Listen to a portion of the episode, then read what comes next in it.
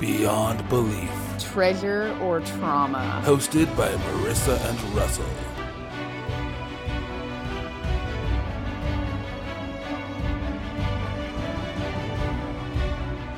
We live in a world where the non-secular and the secular live side by side, where hypocrisy is disguised as religion, and the only explanations are usually bullshit.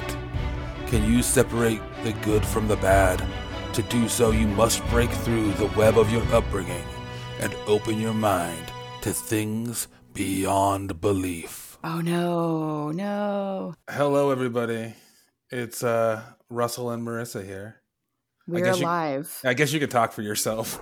I don't need to introduce you. So, Marissa, where we been, huh? Um, a- I've been actually being held captive for the past six months. The pandemic's been going on. No one's been looking for me.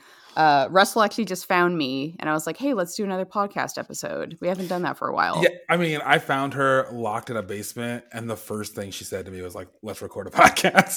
Exactly. I, I'm trying to move past the trauma.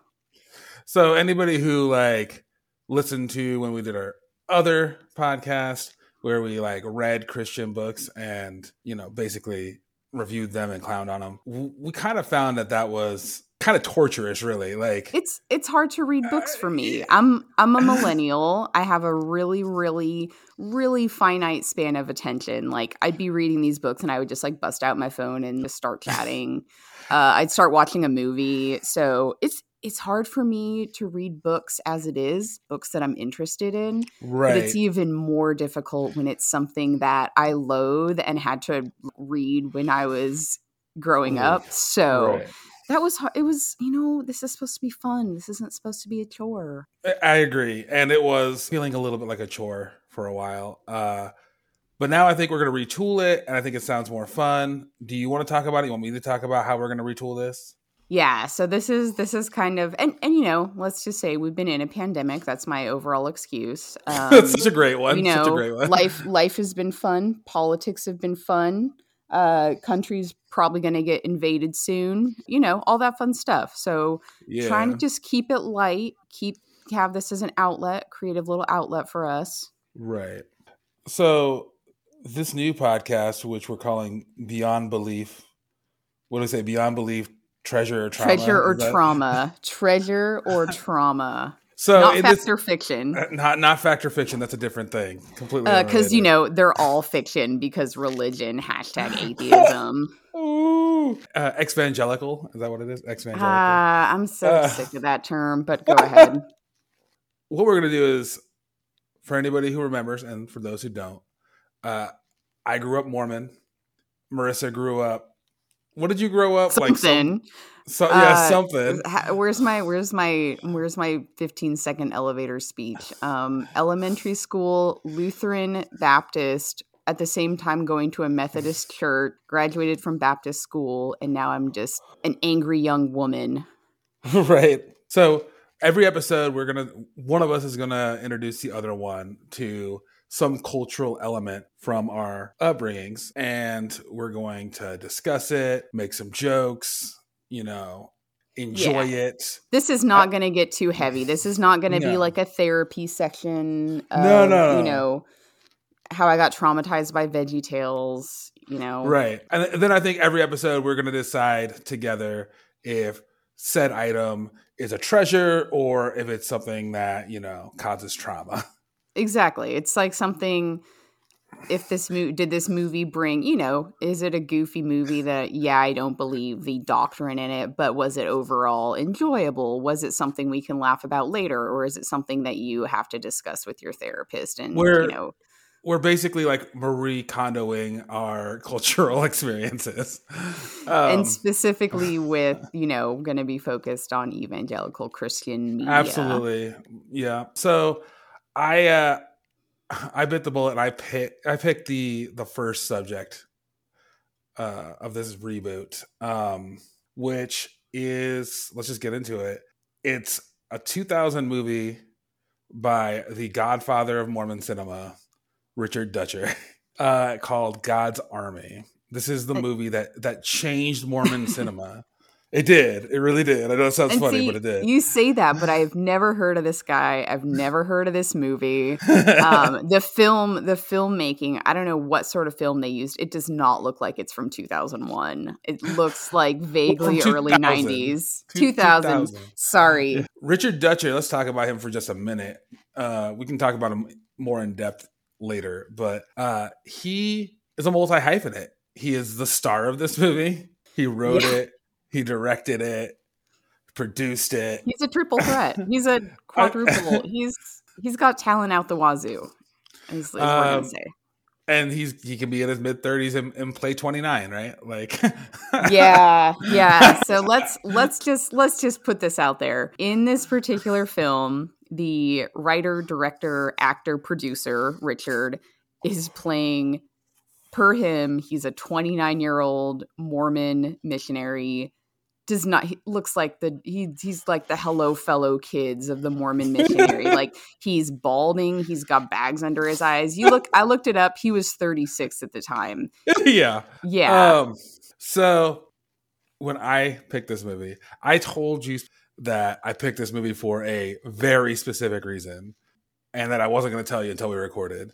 Mm-hmm. Do you have any idea what I, what I'm talking about? There's so much it? going on in this movie. I imagine, as you said, you know, you grew up Mormon, so I would imagine this is a movie you've probably seen a handful of times in your life already. This was my first time seeing it. It's on YouTube mm. with um, Spanish Spanish subtitles, which really added added a nice little nice little flair to it. I, w- I will um, tell you, it's it's pretty fitting because the first time I watched this movie was a bootleg D V D.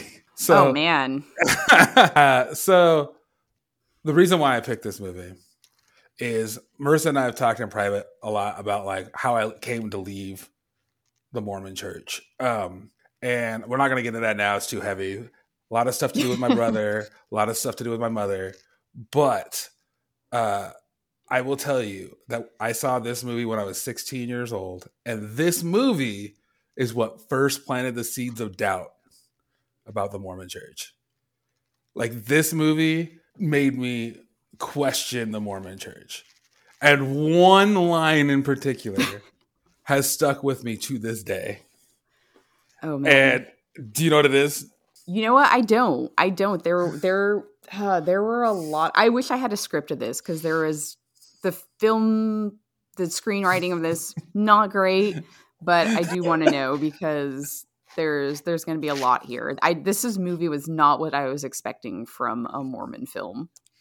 So we'll, I'm not going to tell you yet. We'll we'll, we'll we'll recap the film, and then when we get to it, I'll, I'll I'll call it out. But before we recap the film, let's talk about who Richard Dutcher is just a little bit. We're not going to do a full bio, but we're just going to talk a little bit about him and what he means to Mormon cinema.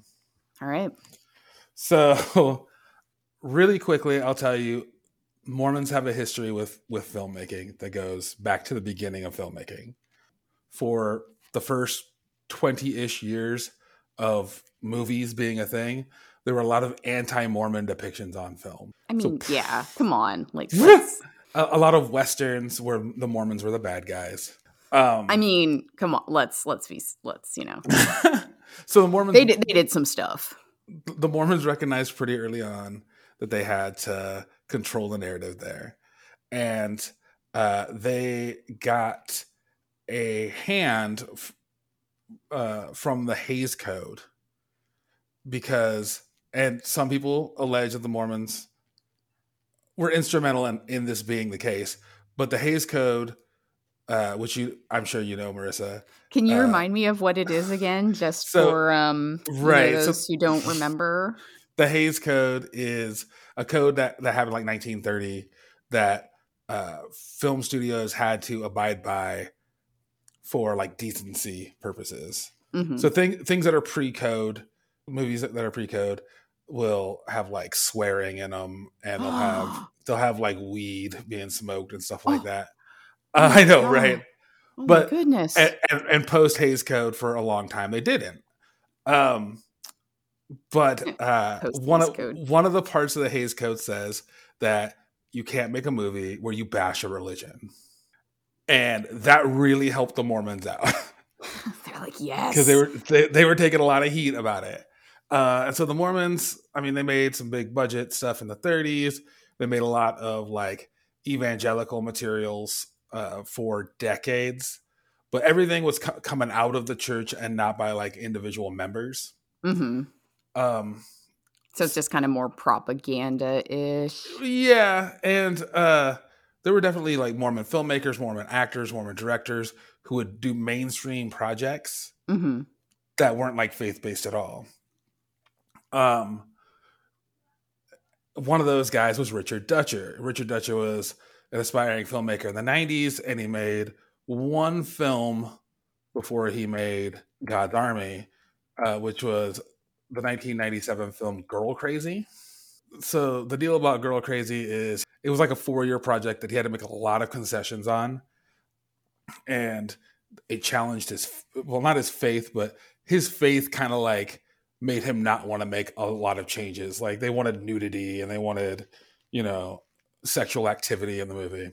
I mean, it is called Girl Crazy. I it speaking is. as someone who knows nothing about this movie, about the plot or anything in it. Like, come um, on. It's, it's a romantic comedy that uh, is not Mormon in theme at all. And Dutcher is embarrassed by it. He won't release it. Uh, it, it did have a limited run in the nineties, in ninety-seven, on H B O and Cinemax. Um, I can't find a copy anywhere. I've looked for a while now, like years. Ooh. Have you yeah. have you seen it at all? No, I haven't seen it at all. I, I wonder if the reason why he won't make it available, because he won't. He has the rights and he won't make it available. I wonder if the reason is because maybe he did like make a concession that he feels bad about.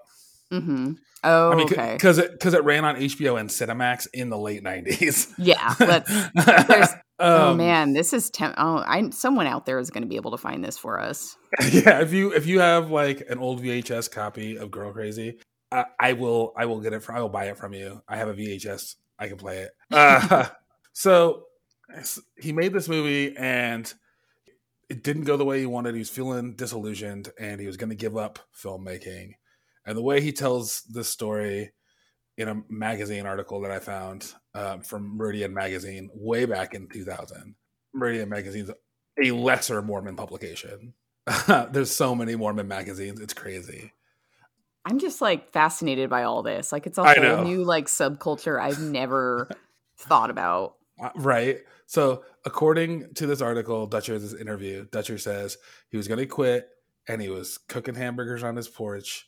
And he was reading the L A Times calendar section, and he he noted all these like niche cinemas that had constant and reliable distribution, like Indian films and gay and lesbian cinema. And the article goes "black cinema" and "blacks" in quotations, like the only I mean, word that's in is, quotation marks. It is a Mormon magazine. Let's right. let's face it, it's a Mormon magazine. So uh, we we'll talk more about that when we talk about the film, right? Yeah, it's actually um, a hot topic. So so then the thought hit him that he's like, where's the Mormon cinema? You know, we we have a, a fan base, uh, and that's why he decided to to make God's Army, the subject of this podcast. Do you think he like slammed down the spatula while he was cooking the burgers and like flipped over the grill? I just think it's it's really funny when people give like flashback stories about this and they say like, I know what I, it's like, okay, you're cooking burgers. The real story is he was cooking burgers and he was like, I can exploit the Mormon audience. Exactly.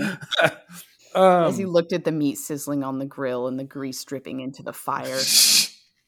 So this was this was the first like real Mormon movie. Um, and his effect on Mormon cinema was immediate, right? Like within the next four years, there were a bunch of Mormon movies uh, with titles like The Singles Ward, The R M, R M means Returned Missionary, and Mobsters and Mormons. That's a good God. one. Uh, also, non-L D S studios started making movies for Mormon audiences like the Anne Hathaway vehicle, The Other Side of Heaven, which, oh. is, which is about a missionary.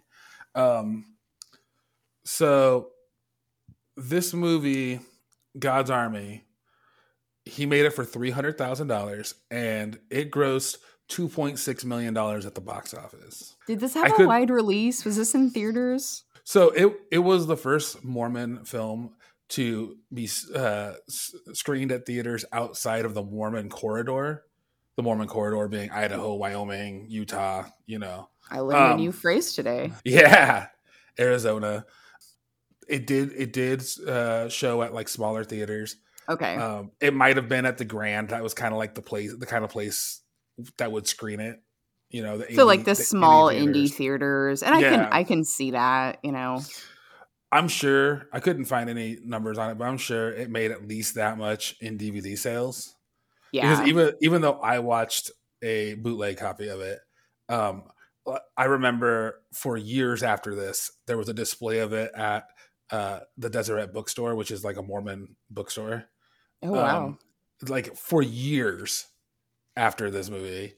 Yeah. Um, like there was a display of it, so I'm sure, I'm sure most American Mormons probably have a copy of this movie.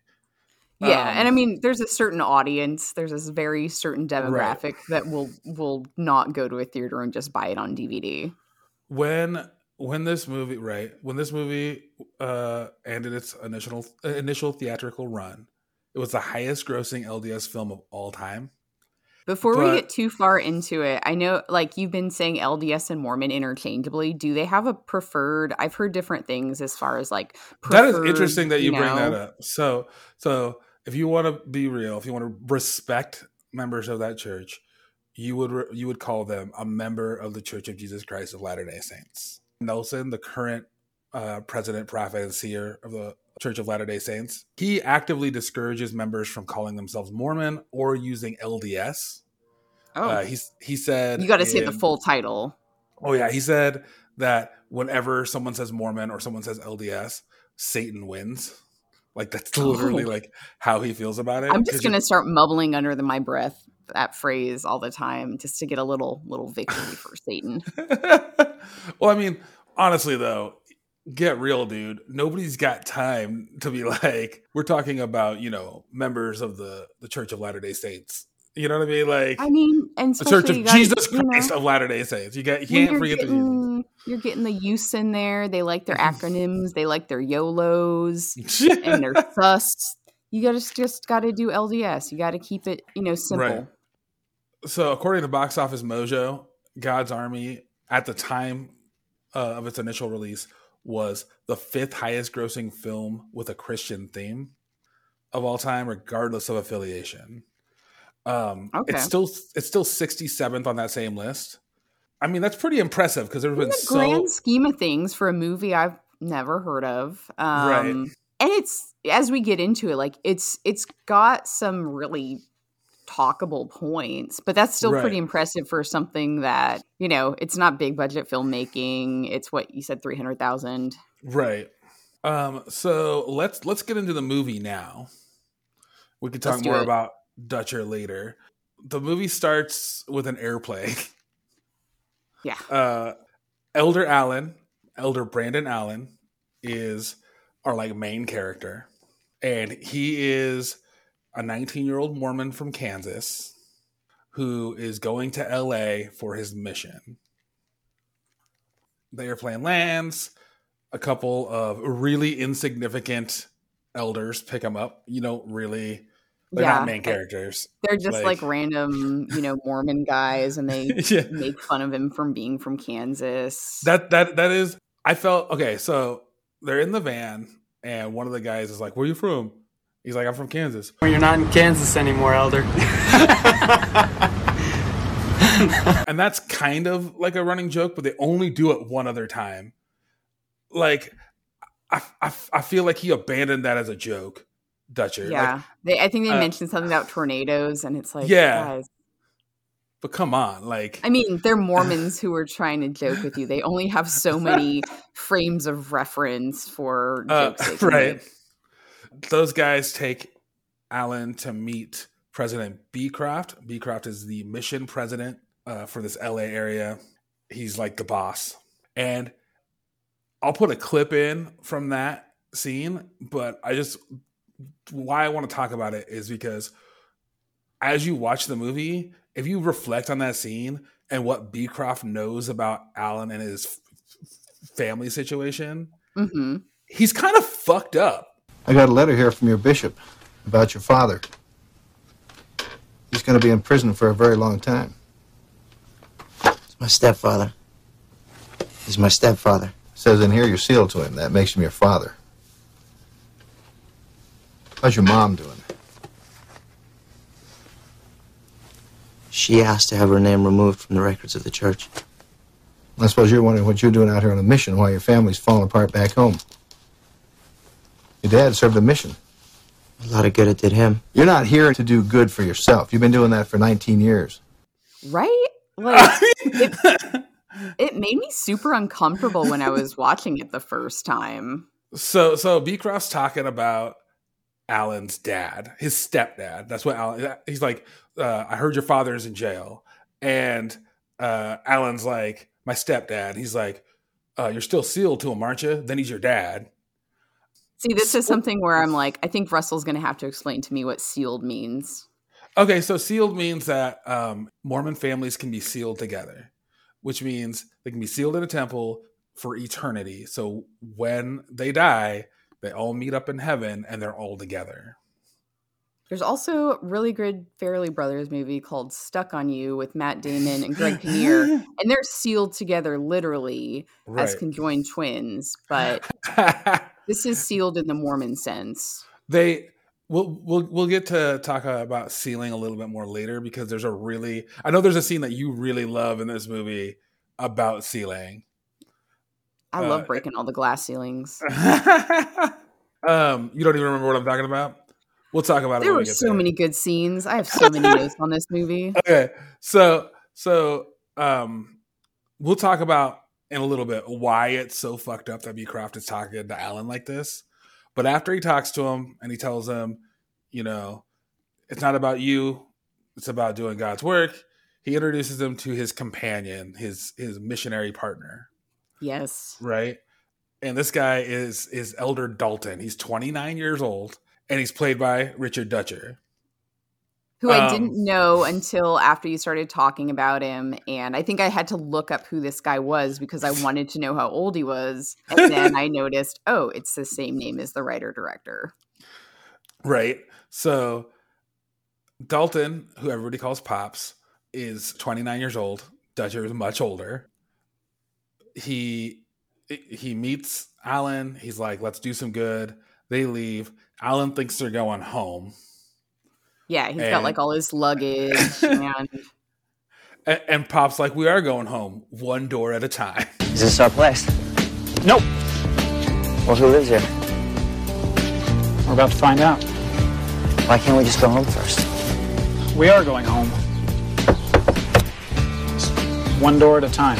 I would be so pissed off. Like, I get off of, fl- like, yeah, it's not a long flight from Kansas to L A, but you're and he's like, flying I'm east tired. to west. He's flying east yeah. to west. Yeah. yeah. I'm, I'm tired. I've never been here before. And they're like, let's just load up our old V W van that we got from who knows where.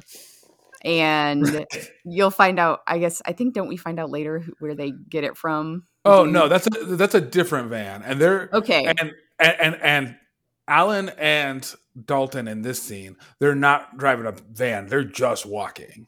Okay, yeah. So they're just walking with all his luggage, door with to all door his luggage. until, yeah. you know, the end of the day. so uh, they knock. Uh, Dalton knocks on a door. A guy answers. He tries to blow Dalton off. And Dalton is like a fucking telemarketer. like yeah. more than more than just a door-to-door salesman. He is aggressive. And I will say all the people, for the most part, all of the doors that they knock on, with a couple of exceptions, the people are pretty like, nah, I'm good. Like, I'm not interested. Thanks. Yeah, they're the, they're just like, no, I really don't want to talk to you guys. Like, I'm good. The next door, the first door Alan knocks on is not like that. It's not. But I, I, I think that's intentional. He, uh, he knocks on the door, and I'll cut in the clip right here. You don't knock on people's doors like that! Well, at that rate, we'll be home before you know it. um, so then they continue to knock on doors. They walk by a couple of sex workers that know Pops. Yeah, they're just um, kind of like... And, you know, they you know, they, they just have two women that are have like what they've just got like short shorts on and crop tops, and they're in L A. And yeah, like, and like hey, elder. They're they're very obviously sex workers, but Alan doesn't know that, and he's like, "Who are those girls?" Like, yeah. He's like um, very naive, fish out of water from Kansas City is his right his, his portrayal. And Pops is like, "Read the book I gave you. Read the book I gave you." He's always selling, and. Uh, he gives Alan this speech about how this mission isn't about him. It's about God. Kind of like a more aggressive speech that Beecroft gave him, basically. Yeah. yeah. Um, and, and then they go to the next door and. Oh, this is. Pops, Pops uh, is like, knock on the door. Alan's like, I knocked on the last one. I'll put the clip in here, the full clip. It might be like a minute long, but we're going to do it. It's worth it. It's worth it. Yeah. Hi, I'm Elder Allen, and this is my companion, Elder Dalton. Dalton. And we're missionaries from the Church of Jesus Not Christ. Not again. We have a short message. How many times do I have to tell you guys? If you come knocking on my door again, I'm going to step out there and I'm going to beat you to death. Hey. Buddy, take it easy. We're just we're just trying to share something with you. If you're not interested, that's fine, but there's no reason to be rude. Rude? Yeah, I'm rude. I'm not the one knocking on your door all day. I'm not even gonna listen to this. Hey, hey, get your foot out of my door. I'll get my foot out when you apologize to my companion. Yeah, I'm not apologizing to anybody. You're gonna apologize, and then you're gonna sit down, and you're gonna listen to what we have to say. Yeah, I'm gonna get my gun. You open this door. Get in there and teach him a lesson.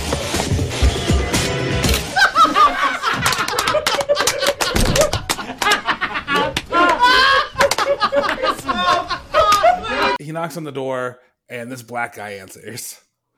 And there's rap music playing in the background.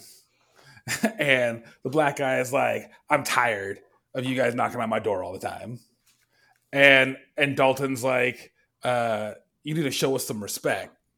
And the guy's like, I'm tired of hearing this shit. I should beat your ass. Well, he's like, he's like, I think he says, uh, I should uh, beat the life out of you or something like that. Yeah, I mean, it's a Mormon movie. So yeah. And, and and then uh, he's like, I'm going to get my gun. And he goes in to get his gun. And Pops kicks the door open. And he pushes Alan in. And they turn the lights on. And what is it, Marissa? It's all your Mormon boys who are there on their mission. And this was so uncomfortable for me to watch. I'm like, what the hell is happening here? Um, they went a little overboard on the... Um, the prank? The prank, um, and as you come to find out, this this uh, Mormon missionary who's there, the one black Mormon missionary who's there named Banks, is he is the one who they uh, put up to this prank. But these right. guys love these guys love pranks. There's a there are a bunch of uh, twenty-something guys living in a house, right? Uh, probably very sexually frustrated. Oh, have for to sure. Go door and door, go, go door to door. They don't really have any agency, so of course they got to right. prank each other. So, um, after the prank, the camera angle changes to this like point, weird first po- person point of view yeah. for only that scene. And he like goes and he meets all the elders. Um, and, uh, so he meets Sandoval, and Banks is like, Banks introduces him to Sandoval, and he's like, Sandoval's f- her girlfriend is marrying his big brother. And that is like, that's a real thing that like happens. I figured that's like a Mormon thing. Well, so because like, like they they they, they kind of allude to it a couple of times in the movie, but you have to understand that like a returned missionary, they they are swimming in women, right? Really? Like, oh yeah, because like especially if they go somewhere exotic, or you know like like I I knew people who went to Brazil, I knew people who went to like the Canary Islands, and they come back. And when you come back on your return mission, you, you give your, your testimony about your experience, and all the eligible women are just like fawning over these guys. Dang. Like, yeah. So like, obviously Sandoval's big brother came home from his mission while, okay. while Sandoval's on a mission, and stole his girl. Yeah, that's uh, um, that's just like kind of mentioned, and you're like, wait, what? yeah, yeah, yeah, and um, like they they they they kind of talk about the return missionary a little bit later with with Sister Franck, but let's not get ahead of ourselves.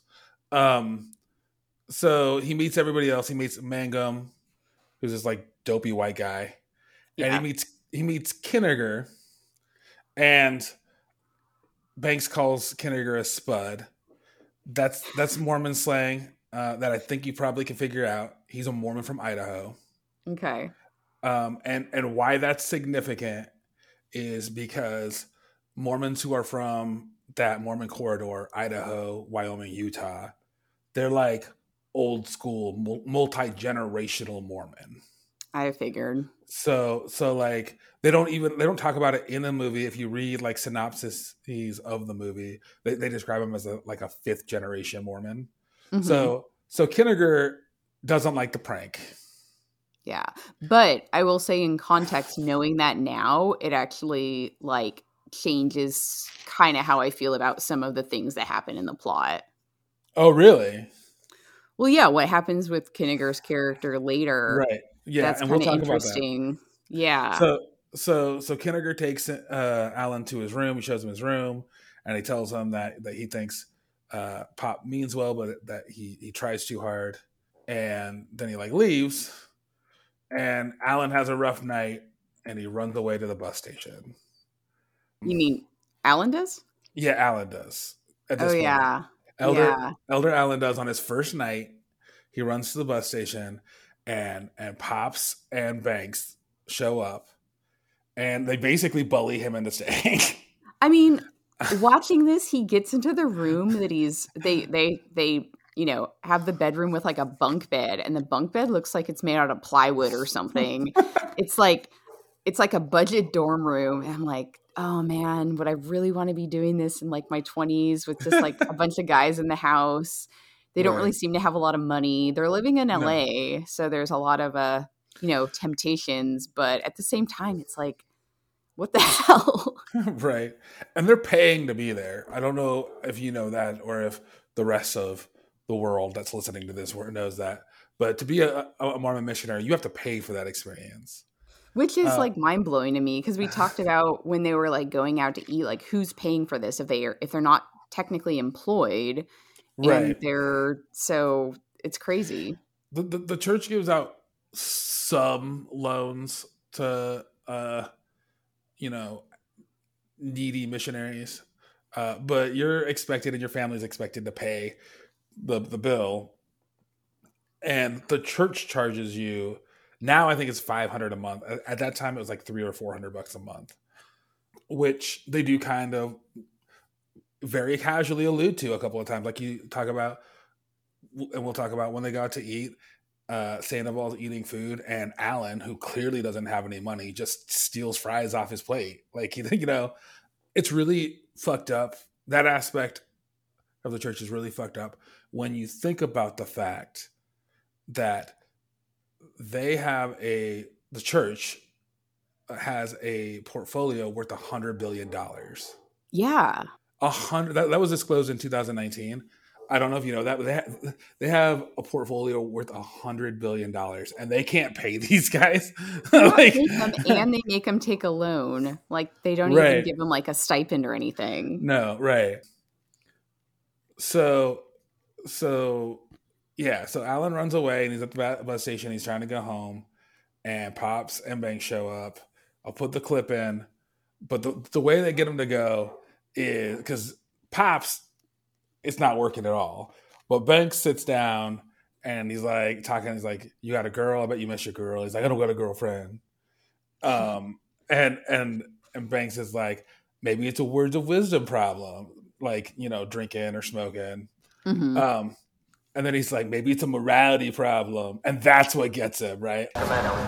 Hey, hey, you got a girlfriend? You miss her, I bet. It's not a girl. I don't even have a girlfriend. He doesn't want to talk about it. Okay.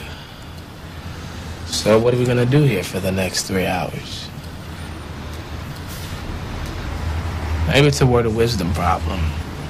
I mean, maybe but he likes to take a drink now and then. Maybe.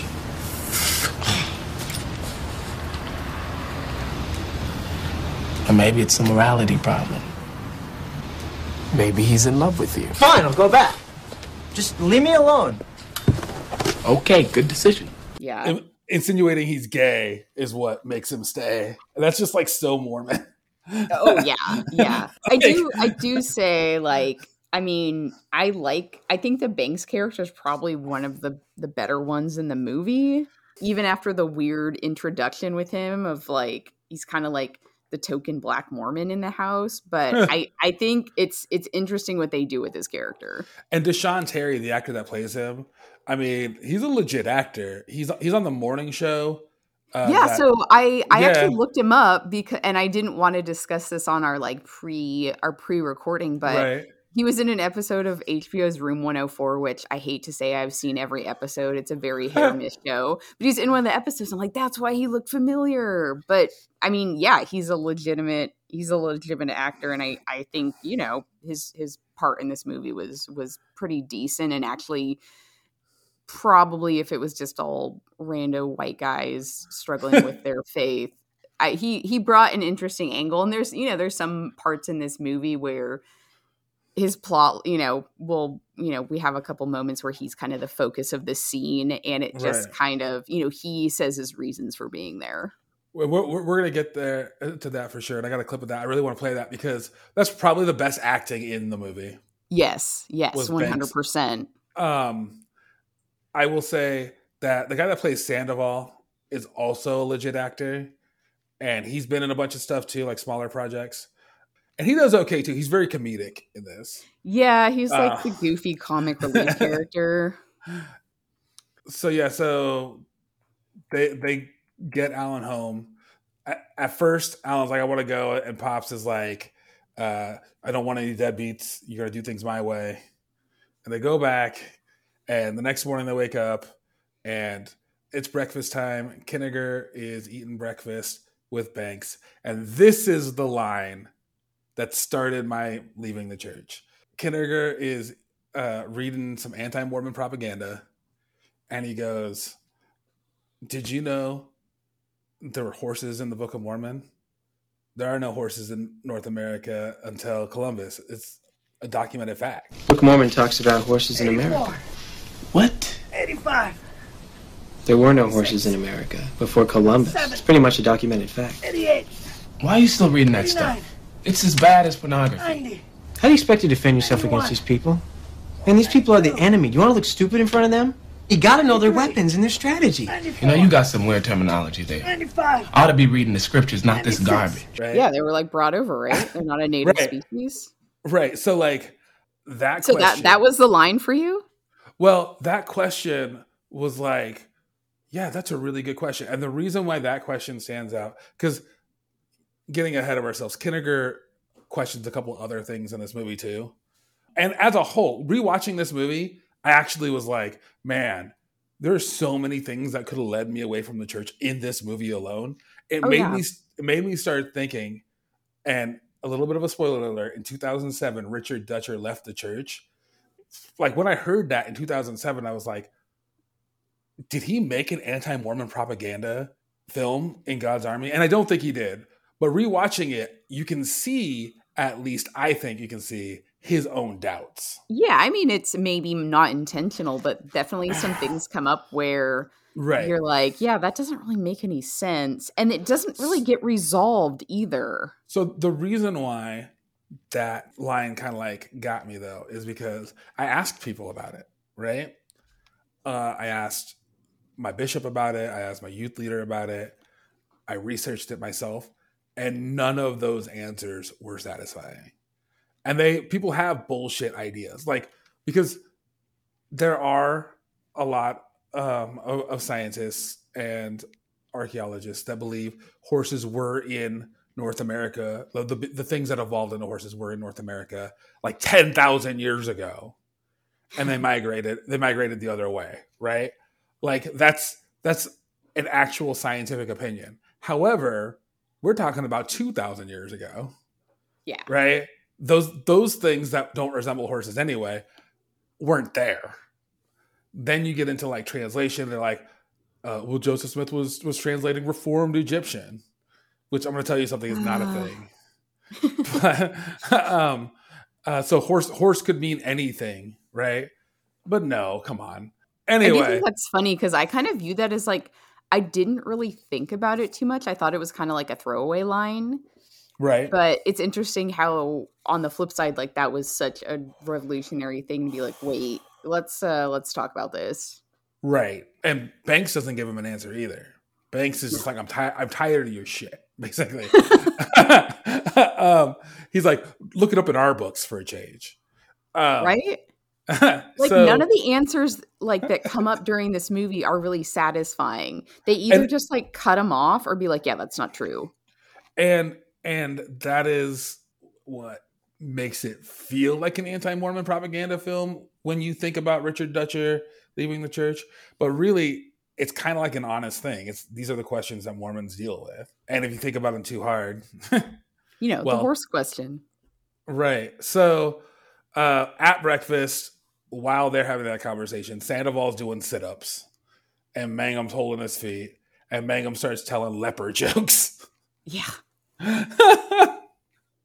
Which we don't need to talk about, but I'll just put that clip in here uh, so people can enjoy some leper jokes. What do you call three lepers in a hot tub? one hundred fifty-five. Stu. one hundred fifty-six. Okay. Why'd the lepers have to stop the poker game? Because they threw their hands on the table. Okay. This'll do it. Why the lepers have to stop their hockey game? one hundred fifty-nine. There was a face-off on the ice.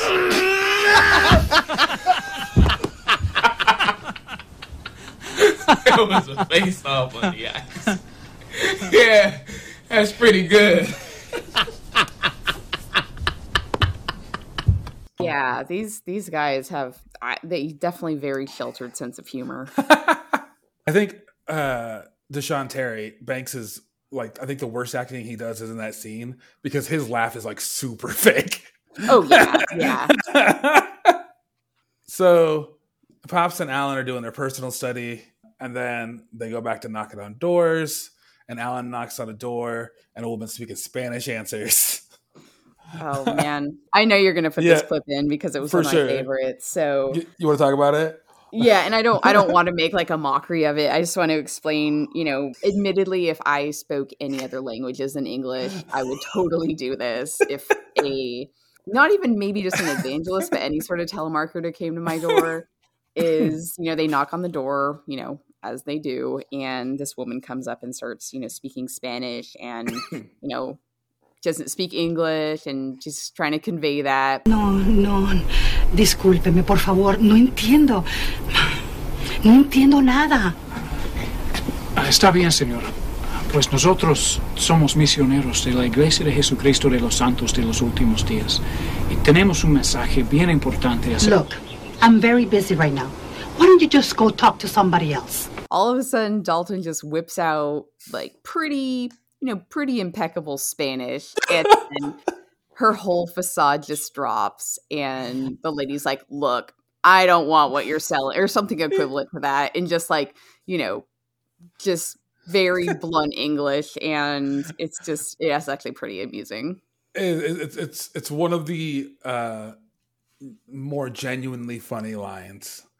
Because yeah. there's, there's a lot of parts that you laugh at, ironically, in this film that are maybe not supposed to be funny.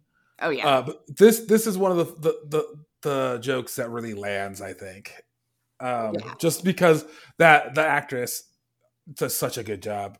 I mean, she does. It's so good. Yeah, um, just the realization of like my trick did not work. Right. So then there's a montage of them of Alan and Pops handing out pamphlets and people just throwing them away. I mean, who hasn't who hasn't had that happen to them though, you know? I know. Like when you give somebody a flyer or a pamphlet like on a boardwalk or something, you're basically just giving them trash to throw away. Yeah. It's like and it doesn't even matter if it's religious or they're like selling their record or something. Right. It's just like I do not don't shove this crap into my hand. And they're so, in L A. Right. So after after after a long uh afternoon of, you know, giving people trash to throw away. Uh, Pop said, Pop said Alan meet up with Sandoval and Kinniger at a diner, a diner that they apparently frequent all the time, but this is the only scene we get.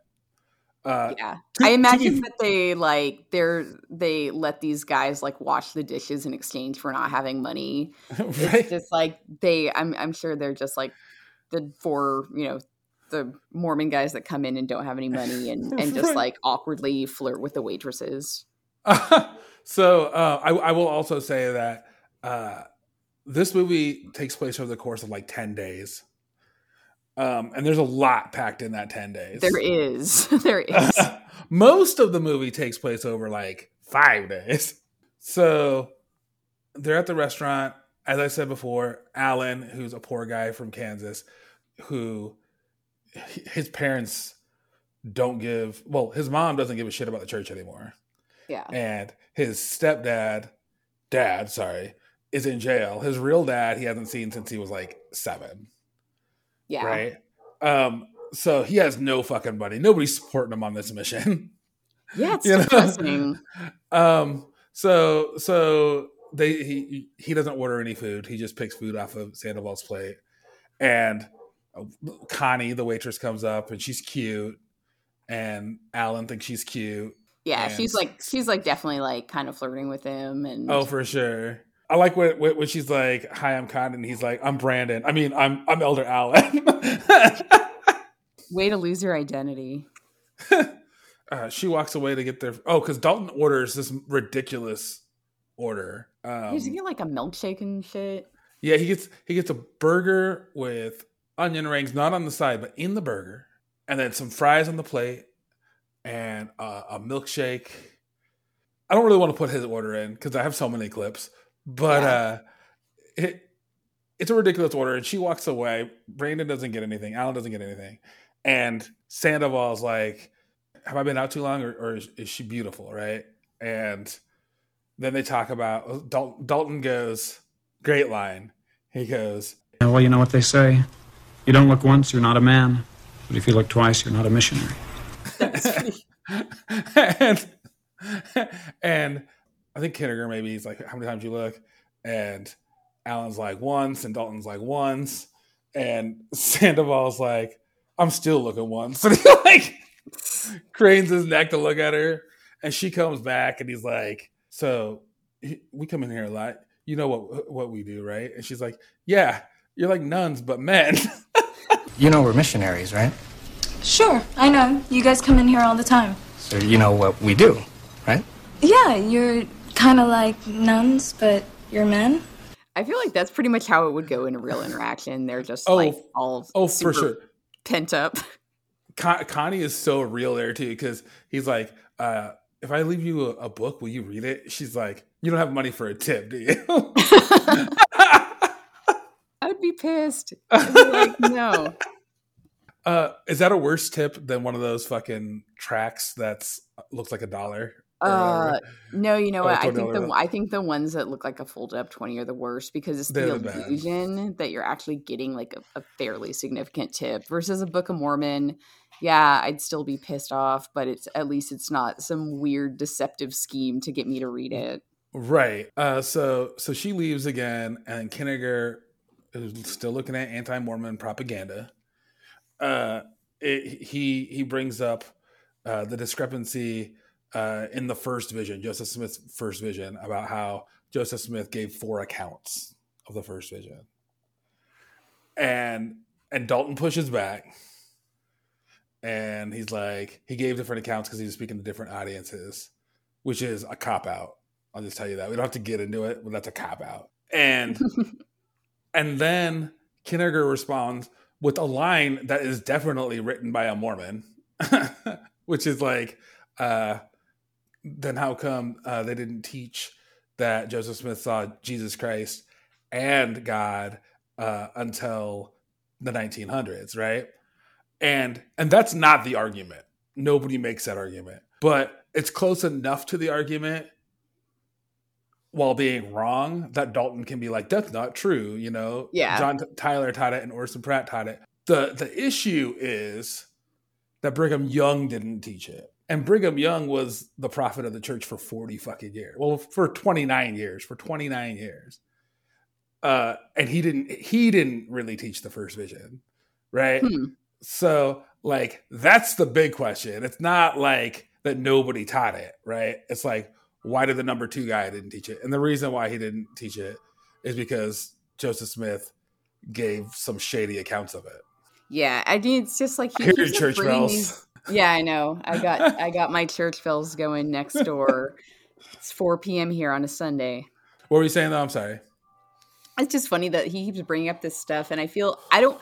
They don't really introduce how long Kinniger's been living there, like right. on his mission. But he keeps up bringing this stuff that I feel like there'd be some sort of intervention where, you're like, dude, like it sounds like you're pretty skeptical of all this. Okay, so I will say that this is a theme that I think if you're if you're Mormon, you might pick up on that. I don't think Dutcher intended. After watching this movie, I don't know, maybe a dozen times, I think that I can say Dutcher did not mean for this to be a theme, but there's a really real criticism that is made by Mormons and ex-Mormons about the L D S Church that they focus too much on evangelism and not enough focus on like fellowship. And that's especially true when like a member, somebody who's already a member expresses doubt, mm-hmm. right? Which, you know, you're really encouraged not to express doubt. And that's a historically Mormon thing. And I know that's true of other faiths. And I know that people who are listening are like, yeah, but that's not really different. Oh, it's different. Because like, when you do express any kind of doubt, like Kinniger does in this movie, you are met with hostility.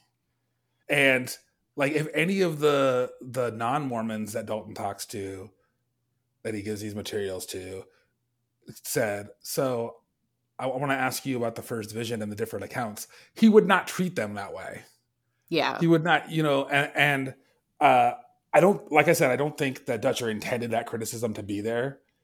But it's there. I mean, you can definitely watch this movie and think it's critical of that very thing.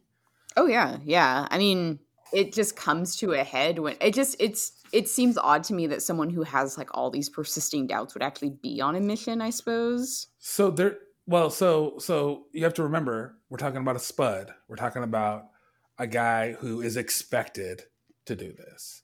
I mean, yeah, he's um, basically born into and, it. And and and the reason why I can really talk about this, so I when when we were uh, messaging about this ahead of this podcast, I mentioned that Dalton had to be twenty-nine and not thirty-six because mm-hmm.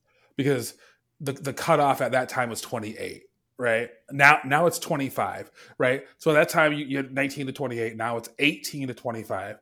And so they, the, you can go as soon as you finish high school now, right?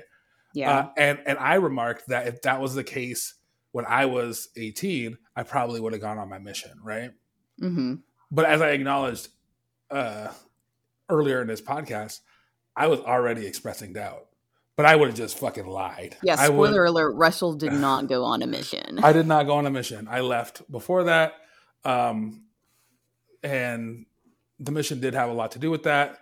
But my, my main point is that at that time, even though I had doubt, I was under so much pressure. Okay. Right?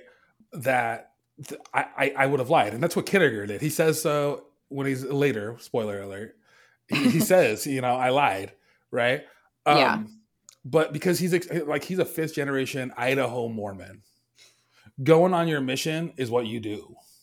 It's true. He couldn't have just been like, see you guys, I'm not going to do this. And and basically, right. from what I understand with the L D S faith, you know, pretty much be ostracized and excommunicated right. if you're like, no, I'm not going to do this. When, when, when I, so I made Margaret watch this movie, Margaret, my wife. And uh, she's like, Kinniger's the hero of the story. And I mean, if you if you watch this movie from Kinniger's perspective, he kind of is brave. I mean, he's being brave by I mean, doing what he's saying doing. It to other people who have basically their whole livelihood and now like their mission, no pun intended, in life right. is based on this. And there is a scene, we'll talk about it in a little bit, but he's at the dinner table at night and just like having an existential oh, crisis. Yeah. I've got that and clip too, like, don't worry. It was it's good. It's it's a good development. So so after after the whole first vision thing, Pops and Alan meet with a Latinx family, and you know this this guy maybe fifty. Yeah, he's he's, he's like a Mexican guy, and he, he's like, "We're Catholic, you know. Your mother was Catholic, right? Like she was devout." I'm Catholic, and your mother was Catholic. I know, Papa. And your grandparents and your great-grandparents were Catholic. We know that, Papa. You've been good to us. Your mama always took us to Mass. Your mother was devout. But these missionaries, they have the Lord's Spirit. Because the context, they don't say it explicitly, is that his eldest daughter converted to L D S. And now the younger daughter, Anna, oh no, Laura, Laura, Laura is now converting. But because Laura is underage and still lives with her dad, he has to give the blessing, give, give his blessing, right? Yeah. And super, he doesn't want to give, do that. It's super weird. I don't know. The, as someone so, look, from looking from the outside in, it's just kind of, and they're, I feel like they're just trying to persuade him, like, do it. Like, you know, if well, the elders come over and talk to him. It, if, like, if you watch this fil- film, not our audience watches this film, they will. They will look at it, I'm sure, like the Mormons are trying to rob this guy of his culture. yeah, um, yeah. Um, because because and that is something that Mormons do. like, um, well, I mean, they do. It, it, we're not going to go into it in this podcast, but like uh, the the Lamanite placement program and all that shit is pretty fucked up. The history of the Mormon Church is pretty fucked up. So that this guy says no. He's not going to give the blessing, right? They leave, yeah. and and Laura's all upset. One thing I'll say about it, and I'll put a clip in, Laura's like, uh, when I met with the missionaries, I, I felt the spirit, right? And it's like, I bet she, she she she finds one of those missionaries cute. Laura felt it. She felt it at my baptism. I feel it every week at church, and when I pray, and when I read the scriptures, Papa. Do you feel the spirit when these boys come to visit? I do. Do you feel it now? I do, Papa. Like yeah, yeah. It's just like, can I, can uh, Elder Allen uh, be the one to come over next time? um, he's gonna fill me with the spirit. He's gonna fill me with the spirit. Oh, uh, that's terrible. Um, we're just gonna go for a soak. Uh, uh that's terrible. Uh, uh. Then Pops and Alan walk by the sex workers again. Pops is like, uh, did you read that book? And one of them's like, no. And the other one's like, I read it. See, um, give him the answers he wants. And and he like turns around and gets in her face and fucking interrogates her. He's like, he's like quizzing her about the content. He's like, what was your favorite part? And she tells she tells the story about uh, the, the prophet Abinadi. The Mormon prophet, and it's a really fucking depressing story. And it's like, why the fuck are you? Why'd you pick that story? I mean, I anticipate her being like, I liked all of it. uh, Abinadi, she. Uh, I honestly thought that story that was being told was totally made up because the names just sounded goofy. Uh, Abinadi, like she was just trying to like make something up that sounded like it would be in no, the Book of Mormon. No, that's definitely in the Book of Mormon. So, so he's like, she's like, so can I get that appointment now? And Dalton was like, yeah, let's do Saturday night. And the other one's like, we're working Saturday night. And you know what that means. I, why would I'm but also why would you need an appointment with like the Mormon elders to like talk about the book? So like this is very clearly, this is, you know, you gotta be worried about the worldly women trying to get you. Right. I mean, they're gonna like, get them in this appointment. But like the, the So, so the idea that, that, that that's their plan, right? Their plan is to to get this appointment and and to get them. Uh, yeah. That doesn't happen. We'll talk about that yep. in a little bit. They but, get pranked. Uh, um, so Then Brother Rose picks Pops and Alan up in his van. This is the van you were talking about earlier. And yes, yes. Benny. You want to talk about Brother Rose and who Brother Rose is? Yeah, he's. I don't. They do. I don't even. They met. They must have met this. It's this older guy. So, Brother Rose, are are you in our ward? Uh, Brother Rose isn't baptized yet. And why is that? I keep forgetting. And what does he do? He drinks coffee. Is like yeah. his his his so, like vice. So this is this is the only thing that kind of strikes with me. I think that Brother Rose is probably related to a member of the church. Okay, that's what I thought. I'm like, this has to be someone's like uncle or something, because he would because, not get involved with him otherwise. Because like my dad's not a member of the church, right? We've talked about that. And my yeah. dad, my dad would do shit like that for the Mormons, just like, like help them out and stuff, right? But, but like, but like, yeah, like my dad would play basketball with the Mormons. You know, he would, you know, buy yeah. them groceries. He would do all sorts of shit for the, the missionaries. But like, Brother Rose, what's funny about him is that he's totally an invention, right? Like this, this, this kind of person doesn't exist. Who, right? The, yeah. The, on, the only, the only reason why he won't convert is because he can't give up coffee.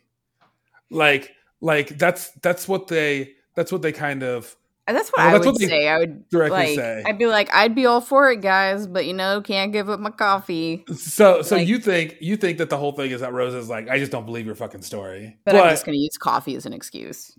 And like, you know, maybe maybe my fucking daughter or my wife or somebody is a Mormon, so I'm gonna be nice to you guys. Yeah, I feel like it's like um, I'm gonna help these guys out. They're, you know, they uh, can't get laid. They're really poor. Um, there's so, a dude who says he's twenty-nine hanging out with him, but he's actually like forty. um, I just so, think it was bad for him. So yeah, so like, um, so I think that yeah, you're either you're either supposed to think that Rose is like a family member of somebody who's a, who's a member of the church, or that Dalton uh, met him and just gave him like a super fucking hard sale. Yeah. Right. Um. Because I think he just yeah, feels guilty. He's like, right. Uh, I'm not going to become a Mormon, but you know, he uh, he he has this deal with, with Dalton with Pops that for every cup of coffee he drinks, he has to give the missionaries a ride. Like, who agrees to that deal? I don't fucking know. But um, so he takes them to meet with Benny, and yeah. Benny's this this this twenty-four year old Asian man who walks on crutches. That would be a pretty fair description of him, right? Yeah, I think um, he just has some sort of, you know, physical disability that's not really noted what it is. So he's preparing to be baptized. He's he's he's been convinced by Pops that the Mormon church is the way to go. And he's got a baptism scheduled for Saturday. And there's a bunch of fucking people at his house. The sister missionaries are there. Yeah, you get introduced to the ladies. So so Sister Frank asks who the greenie is, right? But she never introduces herself. Like, she doesn't. She's like, "Who's the greenie?" And Alan's like, I, "I'm I'm Elder yeah. Allen." And and then Sister Monson introduces herself, and she never Frank never says her name. Yeah, she's just like the like the savvy. Like, she's pretty attractive for a Mormon right. woman. You know, she's got like super long hair and like a prairie dress on or something. And like she's right. the savvy one who you can tell is going to kind of like haze him a little bit in like a friendly way, and like kind of be a little flirty, but also kind of making fun of him. She, she, it definitely seems like she's flirting a little bit, but she's also like incredibly rude. Oh like, yeah. Yeah. I think he's trying to, I think, I feel like it's cause like, you know, I feel like I had that age where I'm like, I think I'm being like flirty, but I'm just being like a bitch. And I'm like, why don't they like me? Um, so yeah, like, like he's tapping his fingers and she's like, "What do you play?" And he's like, uh, "I play a little soccer." yeah, and she's like, it's... "I meant musical instrument." And he's like, uh, "Not really, you." And she's like, "I play cello. It's like a really big violin." I know. She's so condescending. And, and, and then, you know, she keeps calling him a jock, even though he's not a jock.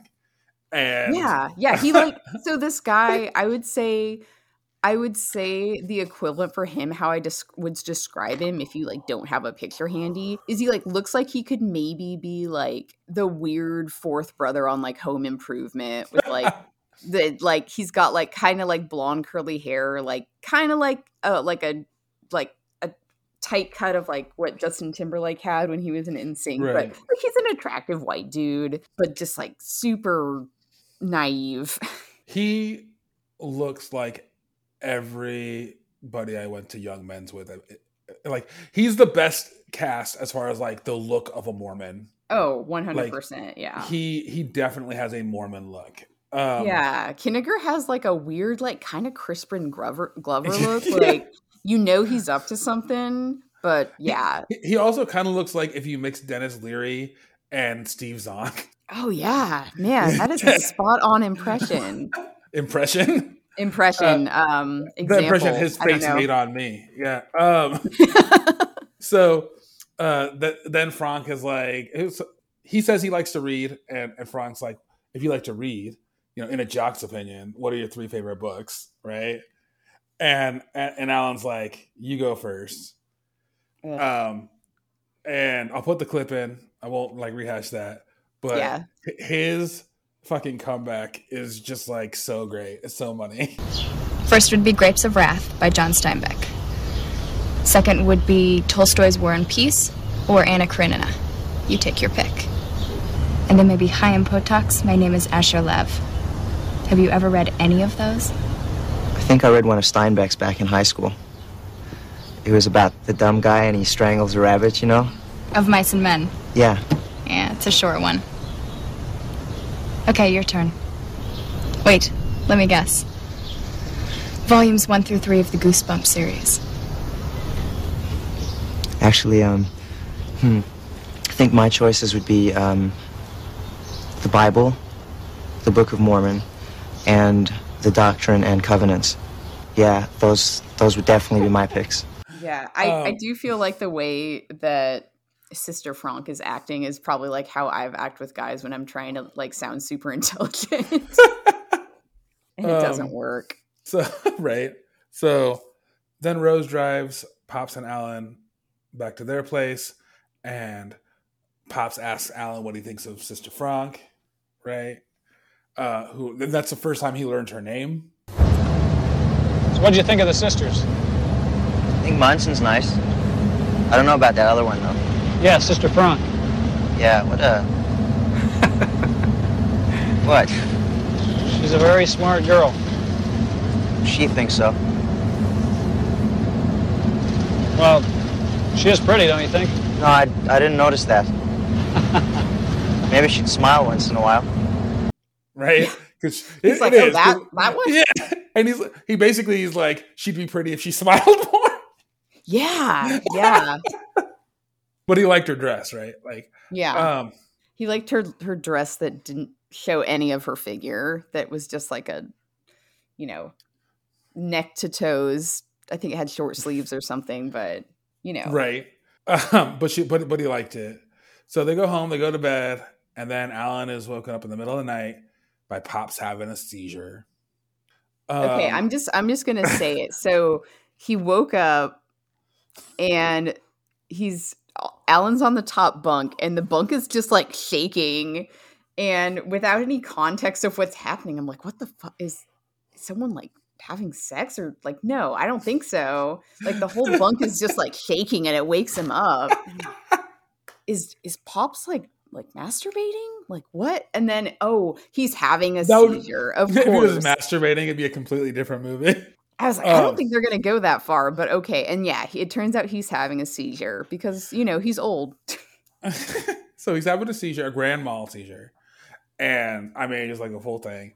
And Uh, stick in the mouth. Alan, yeah, Alan uh, yells for Kinniger, and everybody comes in because he's just fucking screaming. And Banks takes control of the situation. He, Banks is who he should have fucking called anyway. Right. Um, and, and Banks is like, he tells Mangum, call nine one one. And then putting equal importance to calling nine one one, he he goes, We, I think no. Sandoval goes, we need some oil. Yeah, they need you the um, blessing. They, so, but but they also, I mean, they deal with the seizure completely wrong anyway. They're like, hold down his tongue. Yeah, like, don't yeah. do that. Don't fucking do that. Um, you're not going to swallow your tongue in a grandma seizure. That's so old. So, like, seriously, I can't, I can't stress this enough. If you ever see somebody have, like, a full-on grand mal seizure, do not put shit in their mouth. You, you could fuck up their teeth. They could choke on it. Like, don't do it. And what happens is they, like, all rush into this guy's bedroom. He's, like, on the bottom bunk. I want to say there's four or five people just, like, right on the bed with him. Right. And they're, like, I think they're trying to, like, hold him down. They're holding him down. Magic Mormon oil. Sandoval gets the, the oil. And so you want to talk about, you want me to talk about this blessing? Yeah, so, I need to know what's going on, because so I feel like, like they're focusing on more doing this than actually getting legitimate medical help. The, the way they shoot this scene is so funny to me, um, as an ex-Mormon, right? Because they are definitely, like, they are treating doing this blessing. They, they the way he shoots this scene, it's it's like they're doing first aid. Yes, like they're they're they're, they're like first responders, and they they get the oil. And uh, Kindergarten's got it, right? Kindergarten's got the oil, and he's he's going to do this blessing this, to to stop the seizure, to, to heal Dalton, right? And he chokes. He freezes. He can't do it. Well, I got oil. Here, hold it. Hold it. Hold it. Down. Hold it. Hold him. Hold him down. We're holding him. Come on. Come on. Say the blessing, man. What? Say it, man. Right, like. Um, I mean, I'd be like, "What is this going to help?" I mean, we should actually just be calling nine one one. I think, so, but I think Banks is calling nine one one, or someone called nine one one. Mango, Mango, Mango is calling nine one one, and and Sandoval pushes Kinniger out of the way, and he does a, a quick blessing, and then Banks takes over doing the blessing because I guess it was too much for Sandoval. Yeah, they just and, do like a like a, well, you know, every elder there would do a blessing. That's how they do it, right? They they move through it. But like, um, and we we see that later with Ben A. Spoiler alerts. But so so Banks Banks delivers this really powerful blessing. Next scene, Dalton's in the hospital, and Beecroft takes Alan aside, and he tells him the deal. Dalton's yeah, got this, brain cancer. It goes from like just being at home in bed to he has a brain tumor that they've apparently known about, and he has a few months to live. So this was this was another scene. Um, this was the other part that I'll say, like, when the first time I I watched it, it rubbed me the wrong way as a member of the church. A brain tumor is a very difficult thing to treat. They operated and took most of it out before his mission, but they didn't get it all. It stopped growing, and that's when he put in his papers. He had to go through chemotherapy, radiation. He lost a lot of his hair. He lost his energy. I think that's why they sent him here, because we have the best cancer center in the world here, just in case. He's got maybe three or four months left. You can learn a lot from him in that time. You're not sending him home. I tried sending him home. He won't go. B. B. Krauss, like, Uh, I think that's why they sent him here, because we yeah. have the best cancer hospital in the world, right? But if you know about how it's supposed to work, like, they don't send you anywhere. God decides where you go, right? Yeah. So like, yeah. so like when he said that, it was like like a peek behind the curtain, and it was like, oh, see, like, they're not even fucking pretending anymore. Like, it's like, let's just send him to a place near a good hospital. Beecroft's like, you know, I tried to send him home. He won't go. Right? He wants he wants to be He's a just good like missionary. Very stubborn and dying and old. Yeah. And we we find out, I think we found out before this, but Dalton was in medical school when he converted. Yeah, he yeah. So out. he's yeah. He um who is he talking to? I think he was talking to Benny, right? He's talking to Benny, and yeah, he's like, he's yeah, I, I went Benny. to medical school for a few years, you know, actually a legitimate career choice. Right. He's talking to Benny because Benny is like, I want to go on my mission, but I'm twenty-four. And, you know, he, uh, Dalton put, rest, puts his mind at ease. He's like, I'm old too. I went to medical school and dropped out. And Benny's uh, like, no, Doug, you're old. Like, it's like this balding old guy that you are not in your twenties, but let's, you know, your secret's safe with me. So so then Alan goes to Dalton, who's laying in the hospital, and, and Dalton's like, we have we have a three o'clock appointment today. uh, take Sandoval, take Sandoval, take Sandoval, take Sandoval, right? Um, and this is this is another thing where, like, I think this wasn't necessarily deliberate, but because later he'll say take Banks, right, for a very yeah. specific reason. We find but, out why he wants him to take Banks. But uh, he's like, take Sandoval. But, like, he doesn't, it's clear that, that he doesn't want him to take Kinniger, right? And even if that's not what Dalton's thinking, that's obviously what Kinniger's thinking, right? Yeah. Like, like he doesn't want me to go on these. And, like, so Kinniger's this guy who who's he's completely feeling isolated. Yeah, Nobody wants him doubting all this around. Too. I don't think I'd want right. to be going on these. Well, I mean, maybe he wants to go, and that'll inspire his faith, right? Like, may because like, and, and look, it's all bullshit. But like, if you if you're operating in the reality of this show where it's not bullshit, right? Uh, uh, in this movie, it's supposed to be real.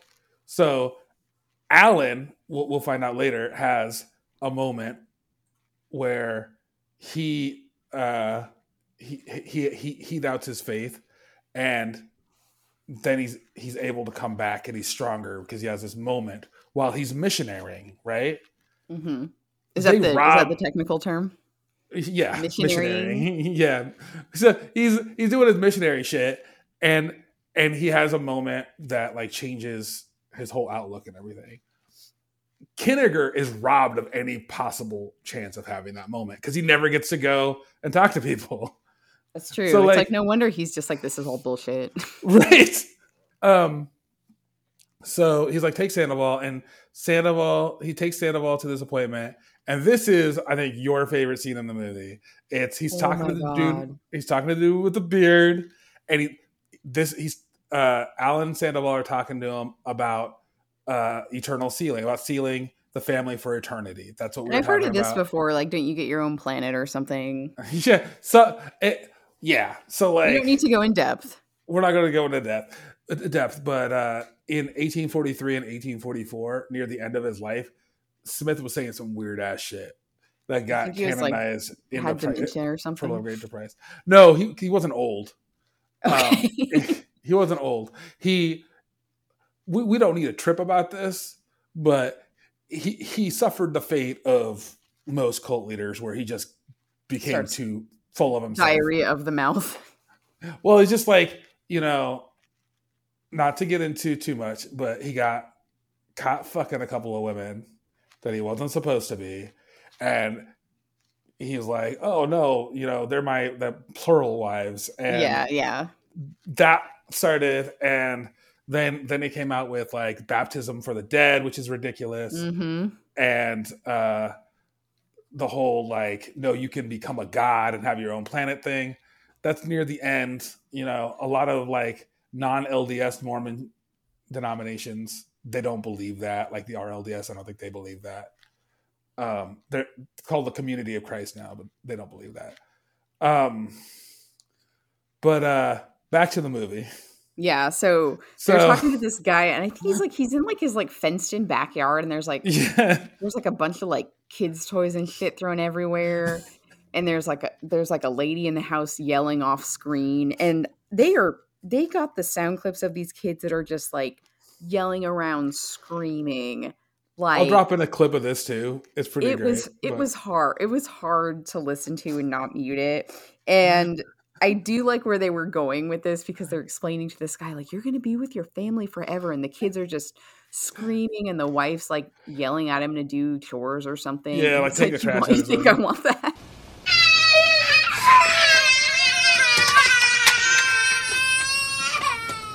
What's that again?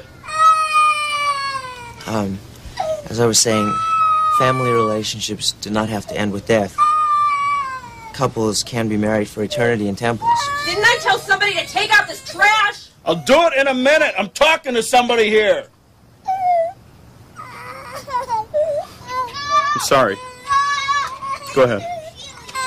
Um, families, families can have the promise that, that if they live worthy, They, they can endure forever, not, not just until death. Let me get this straight. You're telling me that even after I'm dead, I'm gonna be with my family and all. That's right, but only if you live worthy, of course. Look, guys, I really don't think I'm interested. He's like, he's like, he's like, really, guys, I don't think I'm interested. Yeah. Um, I know he could he could have been much more uh, he could have been much more much more blunt and rude and be like, I do not want to be with this for an interview. He's like, no, I'm just, I'm just right. not, not interested. But I, I like what they did there, because I feel like the missionaries would be like, yeah, yeah, okay, I see what you mean. Right. So so the next scene is one that we kind of alluded to. Alan's on a payphone talking to Dalton, who's in the hospital bed, because for some reason Dalton's calling all the fucking shots for all the missionaries. Like, I don't. I don't understand that either. Like, he's like, Beecroft could make a decision now and then. You know what I mean? Like, um, but he's talking to Dalton, and Dalton's like, we have an appointment. Who you taking? And he's like, I'm taking Kinniger. And Dalton's like, nah, take Banks. Nah, trust me, take Banks, take Banks. I like how you mentioned in the notes, and I noted this too when I was watching it. He's like, Kinniger's just like on a dismat, like a like a disc man, just like yeah. jamming next to the phone booth. What like, do you think okay. he's listening to? What do you think he's listening to? Probably some really. He's probably listening to some sinful music. I think. I think he's like listening. It's like two thousand. I think he's listening.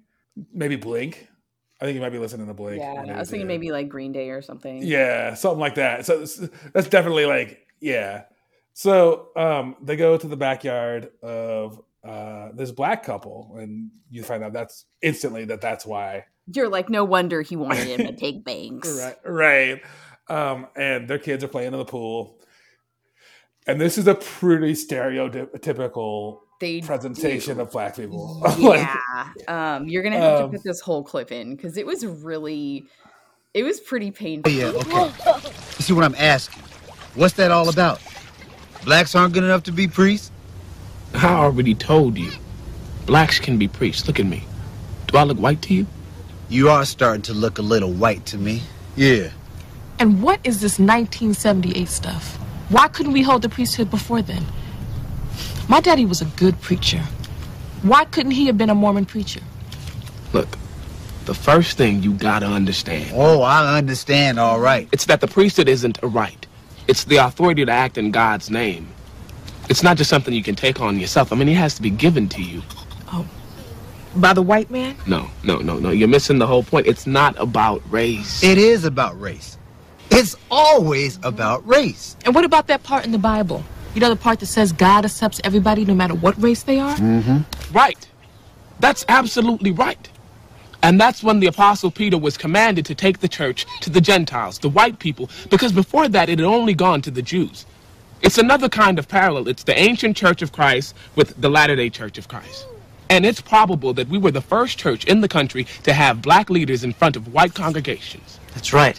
And I think what Elder Banks is trying to say... Hey, nobody cares what you think, all right? And even when the Jews had the Gospels, even when they had the priesthood, not all the men had the priesthood. Only the tribe of Levi. They were the only one that were given the authority to officiate in the temple. And that's in the Old Testament. We can look it up. And that's another thing. Why just the men? Why couldn't I be a Mormon preacher? I'm sure I know more about the Bible than he does. Yeah, that's the last thing that y'all want, is a black woman behind the pulpit. It's the Lord's authority. It's the power to act in his name. He gives it to whomever he sees fit, whenever he sees fit. That's all there is to it.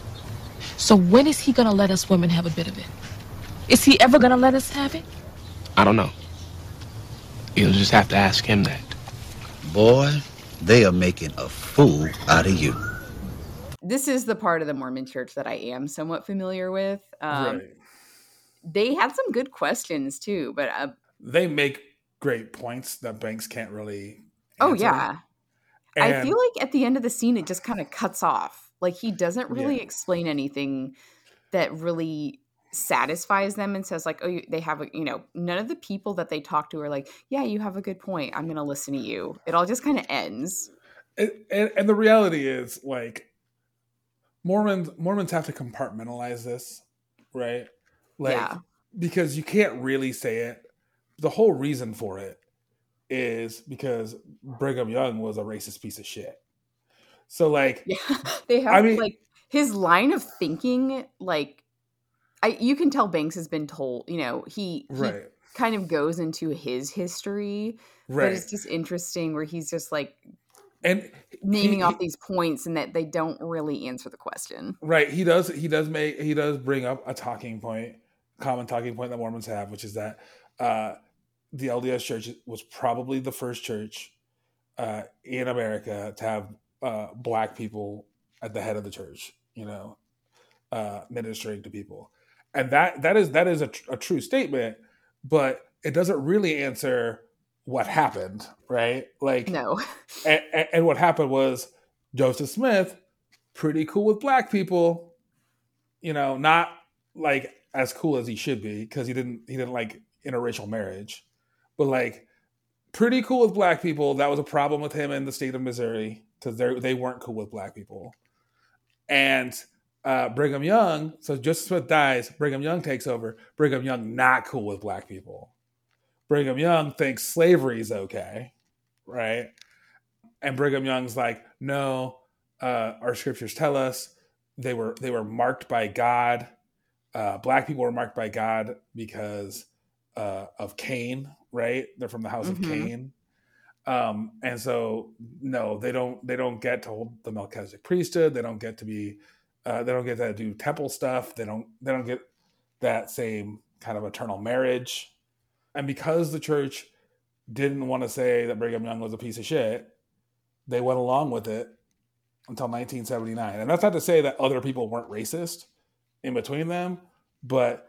With the problem with the church is that when you have a guy who's supposed to be infallible, mm-hmm. when he makes a mistake, it's really hard to fix that mistake. You have to kind of explain it right. without saying he's wrong because you can't say that.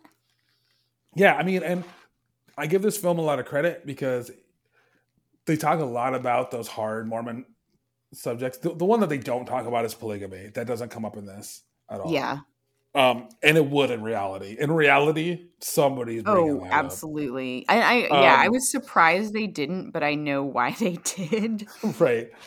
So after this, this uh, couple just schools Banks. Um, they meet up with the other elders and the sister missionaries on the top of this roof. Mm-hmm. Um, it, I'm trying at, to like, like sunset. I'm like- Yeah, it's like it's like the roof of like an apartment complex, but they do not live at a nice apartment complex. Right. So it's it's just like probably someone like they a, know. Yeah, like or they they snuck on the top of this roof or something. But they're basically having like a picnic on the top of this roof. And uh, Banks and uh, um, Alan are like sitting off to the side, and I'll put the clip in for this for sure, but. Banks tells his story, right? And how, like, in a very relatable moment for me, well, not mm-hmm. that I'm black, not that I'm black, but he's like, uh, I didn't know about this stuff until after I was baptized. There's so much shit you don't know about until after you're baptized. I didn't even know about this stuff until after I was baptized. Threw me for a loop, you know. It's like the Lord just let me smack up against a big brick wall. I read everything I could find on it, and I asked everybody else what they thought.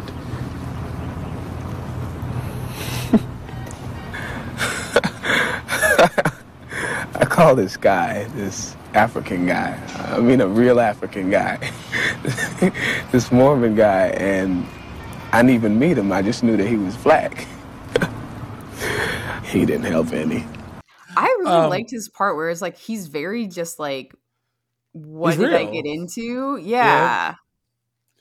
No, he, Deshaun Terry, if you're listening, great fucking Dude, he's, job. He's actually Mormon, right? Yeah. Is that what no, you said? No, the, Deshaun Terry is not Mormon. What? So, and that's something that he took, that uh, Dutcher took heat on a little bit, is that most, a lot of the actors in this are not Mormon, right? Like Banks isn't Mormon, Sandoval's not Mormon, they're not Mormon. Um, Honestly, I don't even think Alan's Mormon. Um, yeah, yeah. I looked him up a little bit, too, on IMDb. Seacroft is Mormon, and he looks Mormon. Yeah, he does. um, so so there, af- after the scene that I cut in with Banks just being like, he should have got a nomination for an Academy Award for that scene. It's so good. Um, they, so the rest of the group, they're talking about like Franck is probably leaving because mm-hmm. she's been there for seven months and you switch wards, right? Um, that's something that they do. They're they're just having like a, you know, people in their early twenties hanging out on the roof at sunset moment. Um, that feels kind of secular because there's like it does me, men and women mixing, like, you know. And then uh, Sandoval gets on like the the corner of the roof. I hated and, this part. He's like, I am Sandoval the Lamanite, and he just like starts fucking uh, chastising the city of Los Angeles. It feels like someone that someone would do on like a youth group retreat or oh, like, for a, sure. like a Christian summer camp, right. To be like, I'm the wacky, like even like outgoing evangelical, like evangelical kid, and be like, shut up. So, so Sandoval, as you can tell by the name, the Latino guy, and he calls himself Sam, uh, Sandoval the Lamanite. That is actually a thing that like some brown Mormons do. They call themselves Lamanites because, if you're not familiar, in the Mormon faith, they believe that uh, followers of Laman that started worshiping animals and stuff, God turned their skin dark mm-hmm. uh, to separate them from the Nephites and the white people in America, in the Americas, um, and that they weren't supposed to mix with them. They weren't supposed to, you know, and that's the Native Americans. That's the, you know, Mexicans and the Guatemalans and all that. They're all Lamanites. Um, I knew a, a Native kid who he called himself a Lamanite, and it made me super uncomfortable. Mm. And you know what I mean? Like, it's just, I don't know. I can't get it. I, Yeah, it's just weird, like, calling yourself by a nickname by a group that gave you that nickname for spe- – not not giving them a nickname, but as far as, like, describing different ethnicities and cultures. Yeah. It feels and, weird and, to take, like, to take that as, like, a badge of honor or, like, a name and, that you want to use. And in the Book of Mormon, to be fair, there are good Lamanites. There are. there are. There are. They, they have – they have, one of the they, good they have, ones. Yeah, they have Lamanite friends, right? I have friends that are Lamanites. Um, no, there are good Lamanites. They're not exclusively bad people. Um, so it's not, but what I'm saying is that it's not within the Mormon church. It's not considered like a bad thing, but come on, it kind of is. Yeah, it's, yeah, it's, once you start going that tract of, you know, even like the conversation that Banks has with the black couple, it's like, yeah, right. No, all their points are valid, dude. Right. So, so then, uh, back in the apartment, that's when Kinnegar goes into his like super emo rant about how like, what if it's not real, right? Like, what if it's, what if all Christianity is fake? Mm-hmm. Um, I mean, we've all had those moments. Yeah, and and he says something that is very real for Mormons. This is a real thing that is probably true. Kinnegar's like, what if you like get all the way up to being like an apostle and then you find out it's all a lie?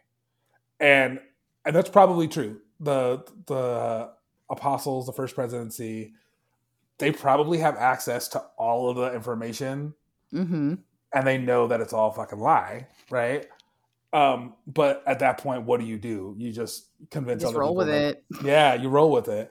And you've invested your whole life and well-being and everything into the, yeah. Like, I think he like he has good points. It's but he like Alan finds him at the table at night, and he's got all these. It's like this tiny dining room table that they eat at, and he's got all these books around him, and his yeah. head's just down on the table. Yeah. Like, what am I doing? Um, the next morning, Alan goes with a no-name missionary, one of the ones that's not important, and. Uh, they visit Pops in the hospital in such a trope scene. I mean, yep, yep. I called this from a mile away. You want to talk about it? What happens? So they go in. They go in. You know, one of the hospital staff members is making up the bed. And he just looks at him like, he's gone. They're like, he died. It's like, no, he's gone. He ran away because, yeah. you know, he's a terminal brain cancer patient. So they, so they, they go to the to the river where the baptism's happening, and um, was it a river? Or was it the ocean? It looked like it was just like the seaside. Uh, it's probably it's probably the ocean. Um, it, that's actually probably exactly what it is. So the ocean. I'll tell you, in reality, they're probably getting baptized in a baptismal font in a ward. That's what I that, figured. That, that's they're not in to, L A. Come on. That's not to say that live water baptisms don't happen, right? And so, like, it's it's possible that they they chose to, or they have a spot they like.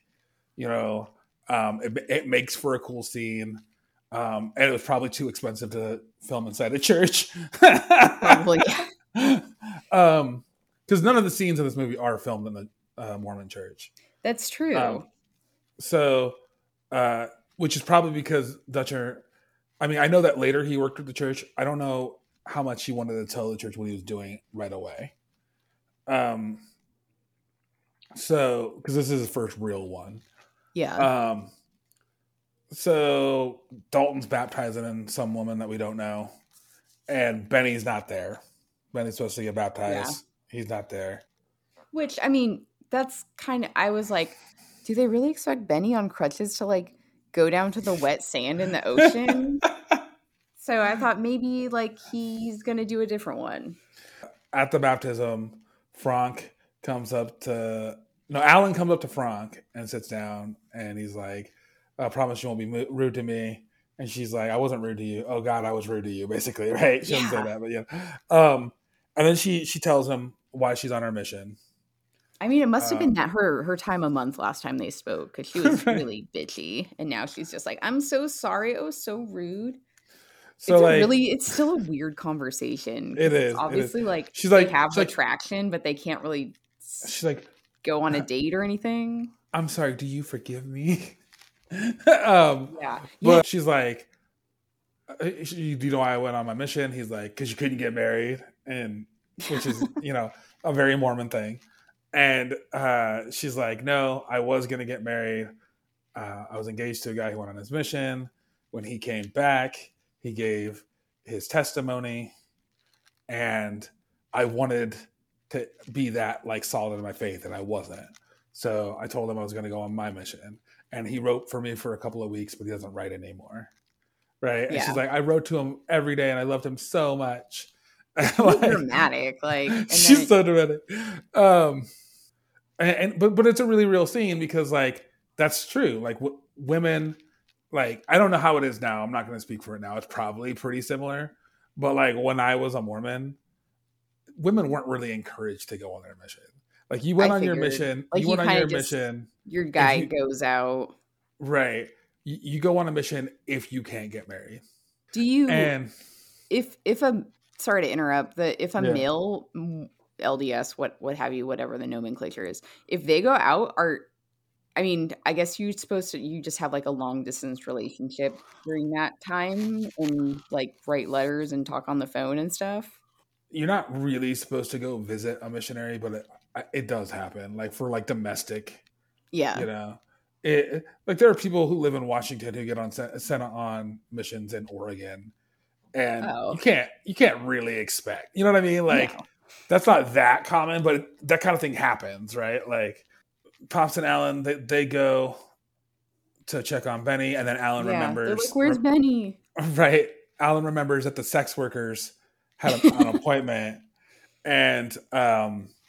He's he's like, what about the girls? You know the girls, right? And yeah. and Pops is not worried, because you cut to the girls. They're in their apartment. They're straightening things up. They're hiding the booze bottles, and they hear the doorbell ring, and they answer the door, and it's the sister missionaries. Yeah, they send the frumpy, uh, very chaste, prude girl missionaries to the sex worker's house, apartment, whatever. Right. And they're all like super bummed out. They're super bummed out. Bait and switch. So Alan and Pops, they go to Benny's house, but Benny's not there. Uh, and then they talk about dads. They talk about each other's dads. Um, yeah, this this part was deep. Dalton's like, you know, my dad's not a member yet.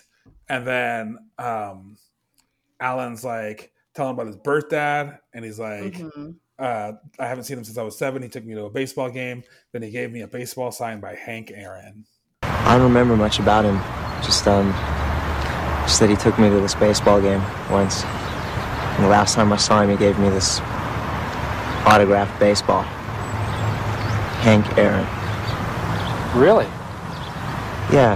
Wow. Yeah, that's what I thought, too. But then uh, when I was thirteen and I saw uh, Hank's real signature on a baseball, didn't look anything like mine. No way. Mm-hmm. That's the kind of guy he was, huh? Alan tells Dalton about his stepfather, the one that he's sealed to for eternity. The one that's in prison. The one that's in prison, that B. Croft mentions in prison. And Marissa, I don't know, when you... When you heard he was in prison, is is like what were you thinking was the reason he was in prison? Uh, maybe it's like some burglary or like some white collar crime, something stupid, like you know, assault, or maybe he got involved with drug dealing. Oh, it's an assault, like- all right. It's an assault. Oh, uh, he so he he molested kids. Uh, Brandon Allen's Mormon father, the the man that converted Brandon and his mom to the Mormon faith, is a child molester. He molested children out of state on trips, probably as a scout leader. I think that's kind of like alluded, because um, like he's going on trips out of state and mm-hmm. he's molesting children. Uh, and the Mormon Church did have that Boy Scout mol- molestation scandal. Oh yeah. So I do think that it's like supposed to be a vague reference to that. Yeah, that's what I, I mean, my brother was in Boy Scouts and it was at a Mormon Mormon right. ward or temple or whatever they call it. And you can believe that I was in Boy Scouts. Uh, but Russell, is this going to be a very special episode? No, that didn't happen. But okay. I uh, want to say that, like,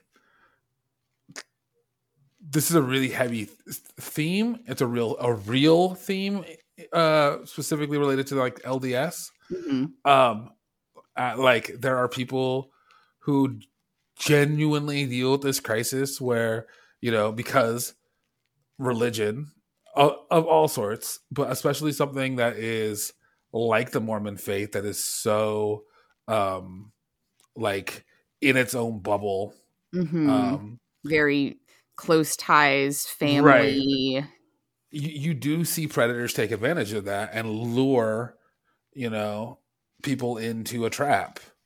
Yeah. Um, so uh, Alan's mom is leaving the church. She wants her names off the roll, so she's fucking serious about it. And because she can't separate, according to Alan, you know, the good stuff from the bad, right? Mm-hmm. And I think that's fair. I think it's a fair yeah. point. Yeah, justifiably um, so. I'll say that the dialogue isn't great in this scene. Um, it's it, very sudden. Like, this is not what, you know, talking about assigned baseball and like, yeah, my stepdad was like kind of shitty. Wait, was that his stepdad or his bio dad that gave him the baseball? That was his, his bio dad. That was the, okay. the, the, the good dad of the two. But uh, no, not a not a high bar at that point. I don't know. I think he has, I think it's, it's one of those points where, yeah, he's on his mission, but I think he right. really needs to talk to like a therapist. I think, I think you're right. I, I don't think the, the, the, the thirty-six year old, twenty-nine year old dude dying of brain cancer. Right. Um, who he's tells like, you I to can, suck I it can, up and I deal. Can un- yeah. I can unload on you. You're going to die soon. So yeah. So that's, that's that big combo. That's that big, big, big reveal about Brandon Allen that does seem to come out of left field. Yeah, because I, I want to say this was a, when they were on the porch at like Benny's house. And the, they're on the porch at Benny's house and Benny's not there. Yeah, and they're just like, in the meantime, while we're looking for him, um, let's talk about this. Right. Um, anything else you want to say about that? I don't think so. It was just, there's, I mean... Obviously, this movie is a drama, but to some of the, it has some really weird tonal shifts. I mean, really, really weird tonal. Oh, so I think that the problem is it is definitely a dramedy. I think you can I hate that term, but you can call it that successfully. Um, the problem is that, like, the comedy parts are very separate from the dramatic parts. Yeah, it's like the whole pranking and there. I'm counting. There's two scenes at least where, like, one of the guys is like sitting on the toilet and they just bust in with a disposable camera and start taking pictures. I'm like, right. That is, dude, you know, not cool. And that night, Alan's sleeping. He wakes up, and Kinniger had left all of his anti-Mormon books for Alan. And yeah, ran to the bus station. He's got a stack of like four like hardcover books about like. He doesn't even look at him. He just like, I know the top one says like why Mormons are wrong or something. Right. And so Dalton, he gets Dalton up and Dalton like fucking trashes the kitchen. Yeah. He like throws. Yeah, oh my God. He like flips the table over. And, and like part of me is like, you know, you guys are going to have to like, you don't have a maid or like any other sort of people living here besides yourselves. Like you're going to have to clean it up and you're probably going to have to have like, the newbie mission. You're probably going to have another one of the guys clean it up because you're not going to make, you know, Dalton the terminal brain cancer patient clean it up. Alan's probably got to clean it up. He's a fucking newbie. Right. Um, He's like, so, damn it, your roommate just trashed the kitchen. Dalton and Alan go to the bus station and Kinniger's sitting there and he's got a shit-eating grin on his face. Mm-hmm. And he's like, he's like, you guys want to come with me? Like, um, and uh, Dalton fucking grabbed Kinniger by like the throat. Oh.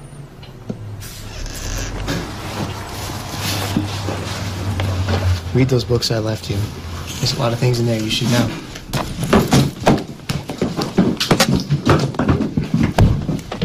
Hands off me! Look, I've read everything you've read and then some. Why do you think it took me four years to join the church? Because I had to know every stupid accusation. You're going to go home, you're going to do your research, and then you're going to wish you could come back. But guess what? No, I know what you're thinking. Look at you. You were so afraid that you were just going to disappear. And maybe I'd believe a little more, too, if I had cancer. So I saw this, and I was like, if anyone else was in that... There's apparently no one in this bus station. There's, like, no employees. There's no one else waiting. If that happened, they would be, like, calling the cops and being just like, this guy is, like, assaulting another guy. Like, oh, he's, like, if- slamming him up against the wall, like... I don't even remember. Does he put him in like a chokehold at one point? No, no. But he's just like he, he's got him. By, he's got his like by the throat. Yeah, and, yeah. And, and like if Banks was there, somebody would have called the cops. um, yeah, let's just say that. But Banks is standing there, not doing nothing, and they probably would have still called the cops. um, but uh, Kinniger talks shit about Dalton having cancer, and yeah. He tries to get. Uh, Alan to come with them because, you know, that's what atheists do. Yeah. They're, they're the pushy ones. Um, and, and Kinniger leaves. He leaves. Then Alan expresses doubts and Dalton's basically like, you got to figure it out. I can't do it for you. I'm actually really glad they didn't like convince him to stay. I will say that. Yeah. Like I was kind of expecting that. And he's like, okay guys. But he, no, actually he's like, screw you guys. I'm leaving. And so, then- so, and, It's it's it's part it's like I told you before the podcast, like a couple days ago, that there's a lot of missionary folklore in this, mm-hmm. and, and that's one of those things. Like I've talked to enough returned missionaries, and they all talk about how a guy couldn't cut it, and that's just not statistically possible, right? Like it's just a story that you tell about somebody couldn't cut it and they left, or I I thought about leaving, or I was I was at the bus station and I was gonna leave, and it's like come yeah. on. Alan's got doubts. He stays up all night and he's trying to figure this shit out. And then he starts to try to pray and he physically, he can't pray. Did yeah. you, did this scene make sense to you? I mean, he kept taking a chair and like figuring out how to like kneel with it to pray. Right. And I'm sure there's something I'm not catching, but so, he was just, he had like a, he had like writer's block, but for prayer. So, okay. So the first vision, which was mentioned earlier in the movie, is... Do you know about the first vision at all? Can we talk about nope. it for a second? Okay. So the accepted church version of the first vision. I'm not going to go into all the different accounts that Joseph Smith gave. But the accepted version is that a fourteen-year-old Joseph Smith was perplexed about what church to join because where he was at was a big religious movement. And there was a bunch of like different people vying for his attention. and he goes to the grove and he prays for God to tell him, or, or he tries to pray. He tries to pray and he can't. It's like Satan is stopping him from praying, right? Mm. And then he's filled with emotion. And that's when God appears before him, right? And so gotcha. that's so like that an allusion that, to that. Okay. Okay. So, so then he feels the spirit for like the first real time in his life, right? When when Laura's saying she felt the spirit earlier, he feels the spirit. And he wakes up the next day and he's like, he wakes Dalton up for the first time. And he's like, let's go do some good. And they go to the uh, old Mexican guy's house and his daughter's not there. It's just them. It's just and, him. Yep. And Alan, you know, has confidence for the first time. And he says, this is true. I feel the spirit. Do you feel it? And the guy's like, ah, right. And he's like, I'm busy. Can we go? And and and Alan does his power move, right? He's like, yeah, we'll go. Uh, do you mind if we pray before before you go? Uh, will you say the prayer? And they all kneel. He's like, mind if we kneel? Right? And so they kneel. And the same thing happens to this guy.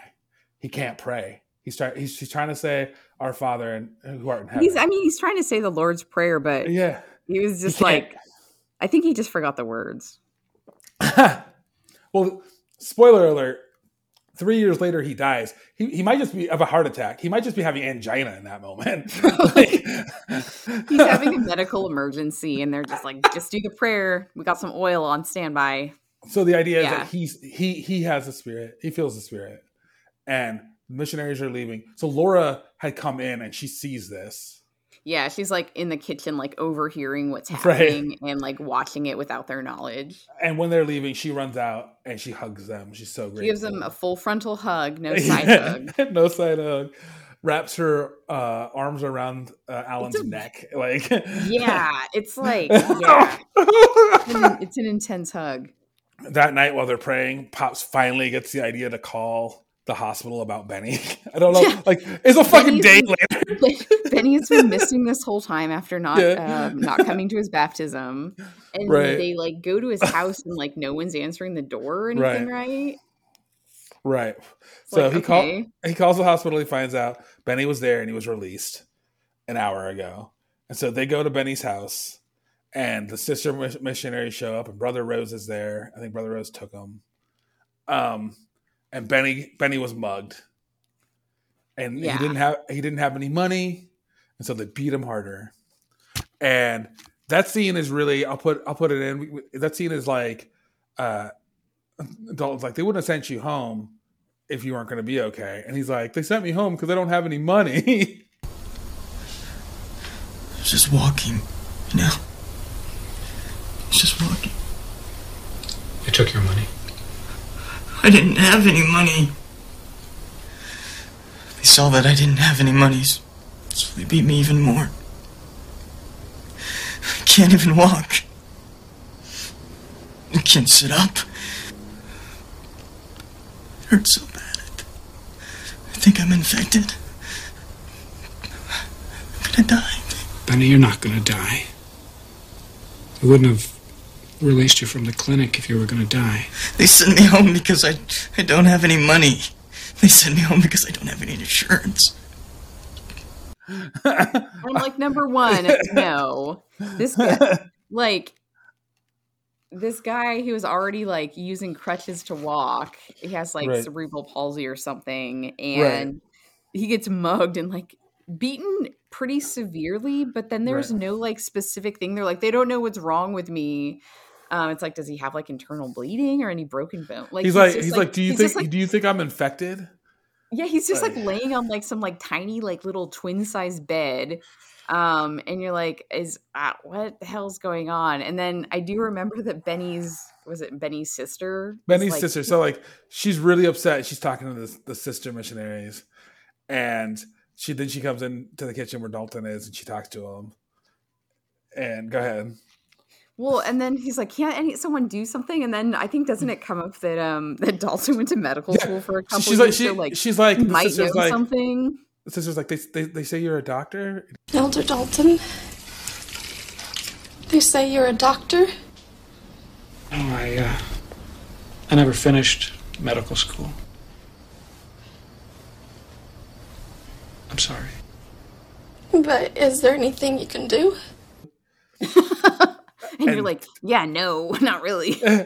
But but that's not what Dalton does. Dal- Dalton realizes there is something he can do.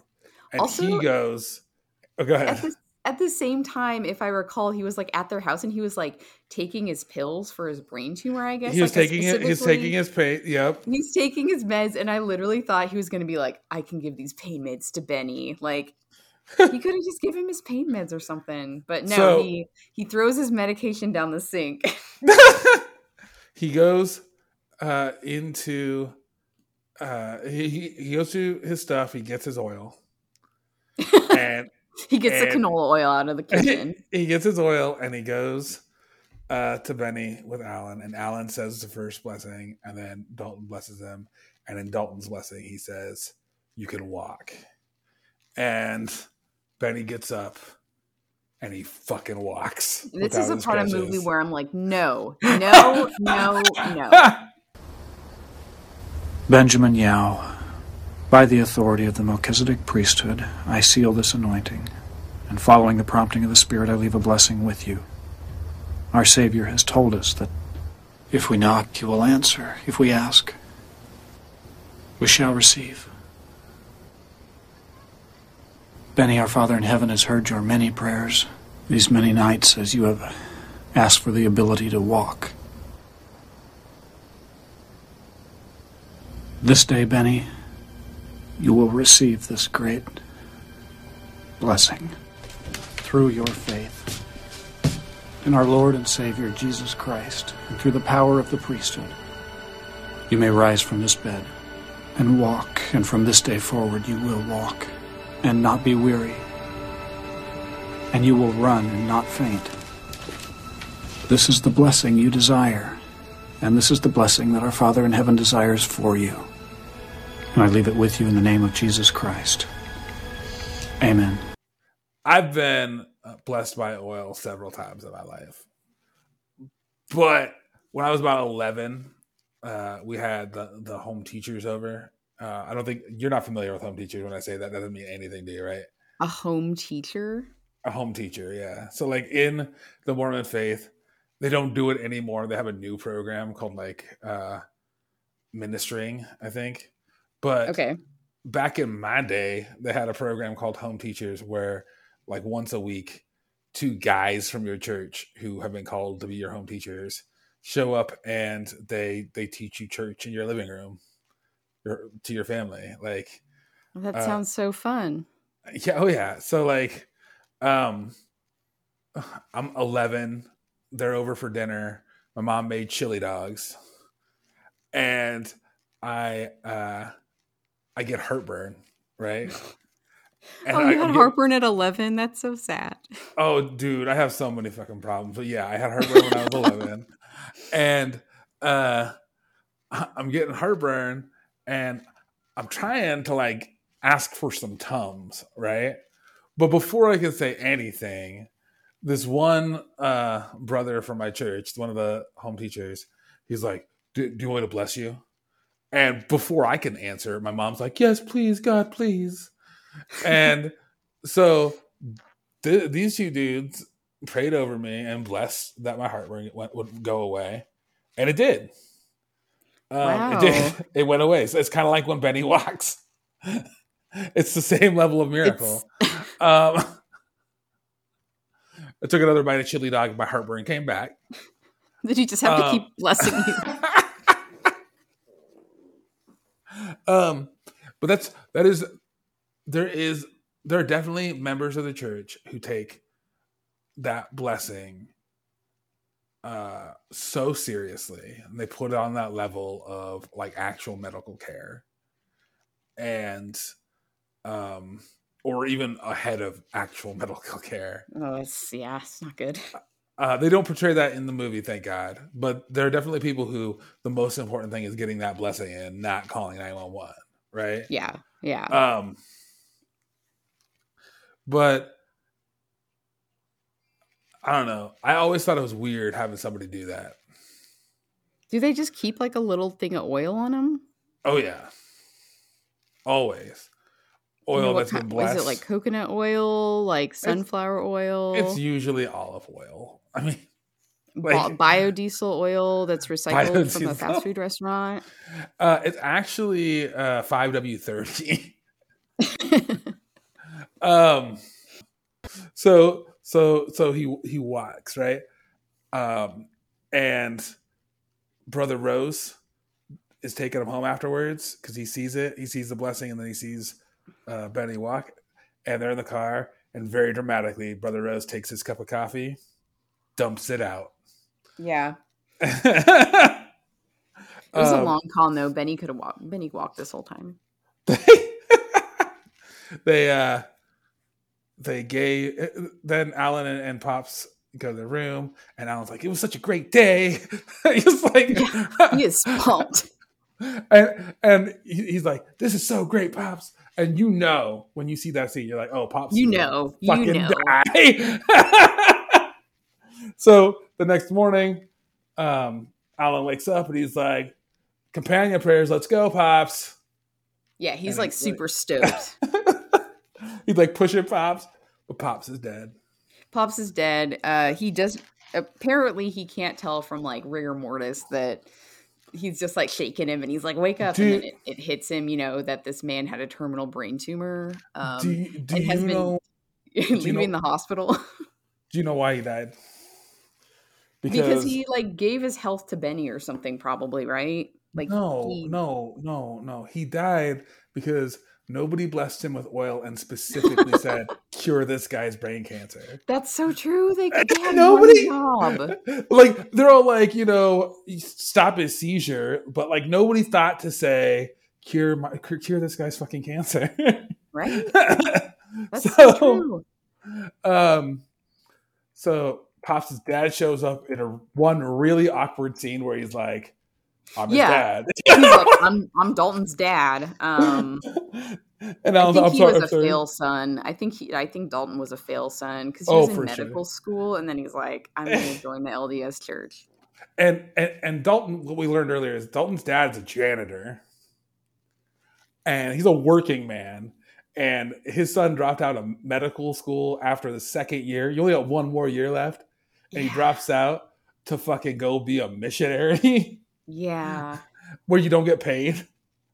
Um, Dalton made and, some life choices. I think I so, think God actually cursed him. God was not, he's like, he should have been a doctor. Right. So so dad, Pops' dad is, is there, and he's gonna take the body home, and like the funeral director is like trying to run the show, and he's like, uh, "We need people to, to come grab these handles." And Beecroft, just such a white dude boss, is like, we'll, we'll, we'll take it from here. Like, if a few of you will come forward and grasp the casket by the handles firmly, Actually, then we'll, we'll proceed we'll to handle the... this. Can you just give us a few minutes alone? We'll take care of it. Thank you. It's so funny, too, because it's like, it's like when they're carrying out his coffin, it's taking place in like an airplane hangar, but you yeah. don't, and they like bring his coffin outside the airplane hangar, but yeah. you never see it go on a plane. No, so you never just, see like, it. It's just like his, his like, his could, like, it was a three hundred thousand dollars movie. His little, his little like memorial service is taking place in like a warehouse looking airplane hangar, and then they yeah. just carried out the doors. Right. This, this funeral director, though, he's like, "I just want to fucking go home." I know. This isn't the funeral. We're just taking the fucking body to another state so they can bury it. Like, they're going to do a service there. Like, just load this fucking thing up. Like, like. Uh, but Beecroft, Beecroft, at the uh, urging of the elders, says a few words and talks about how Dalton wasn't perfect and how he flirted with his wife. Yeah. Um, after they load Pops on the plane, Alan gets a new companion. Um, oh, this guy. Who's another spud. No, he's not a spud. The guy that replaced Carrier. He's actually from S L C, right? Yeah, he's from he's yeah he's from S L C, and there's a really subtle thing that we're going to get to. But in the epilogue, which I'm going to play, I don't know if I'll play the whole epilogue because it's three minutes long. But yeah, it's, they they go into everyone's subsequent life right. history. So what you find out is that Alan Alan swoops in like a vulture, and he gets Dalton's three baptisms. Yeah, he just snags uh, so he gets- those. He just didn't even have to do any of the work. Right. So, and then, and then afterwards they talk to a bunch of Benny's friends, fifteen, fifteen of them, and they convert like eight or nine of them. Yeah. It's like, it's like insane statistics. Well, I mean, the dude's walking. He didn't walk before. That's like, I mean, but it's like, you have to, you just have to, con- you just have to perform a miracle to get your conversions. So then, then you find out that Carla, the sex worker that read the Book of Mormon, Uh, a couple of years later, she was baptized after a major uh, career change. Yeah. That's what they say. Yeah. Um, so th- then he goes over what everybody's doing, right? And what I want to talk about is that before that, he meets uh, his new companion, right? And this big, tall dude from Salt Lake City.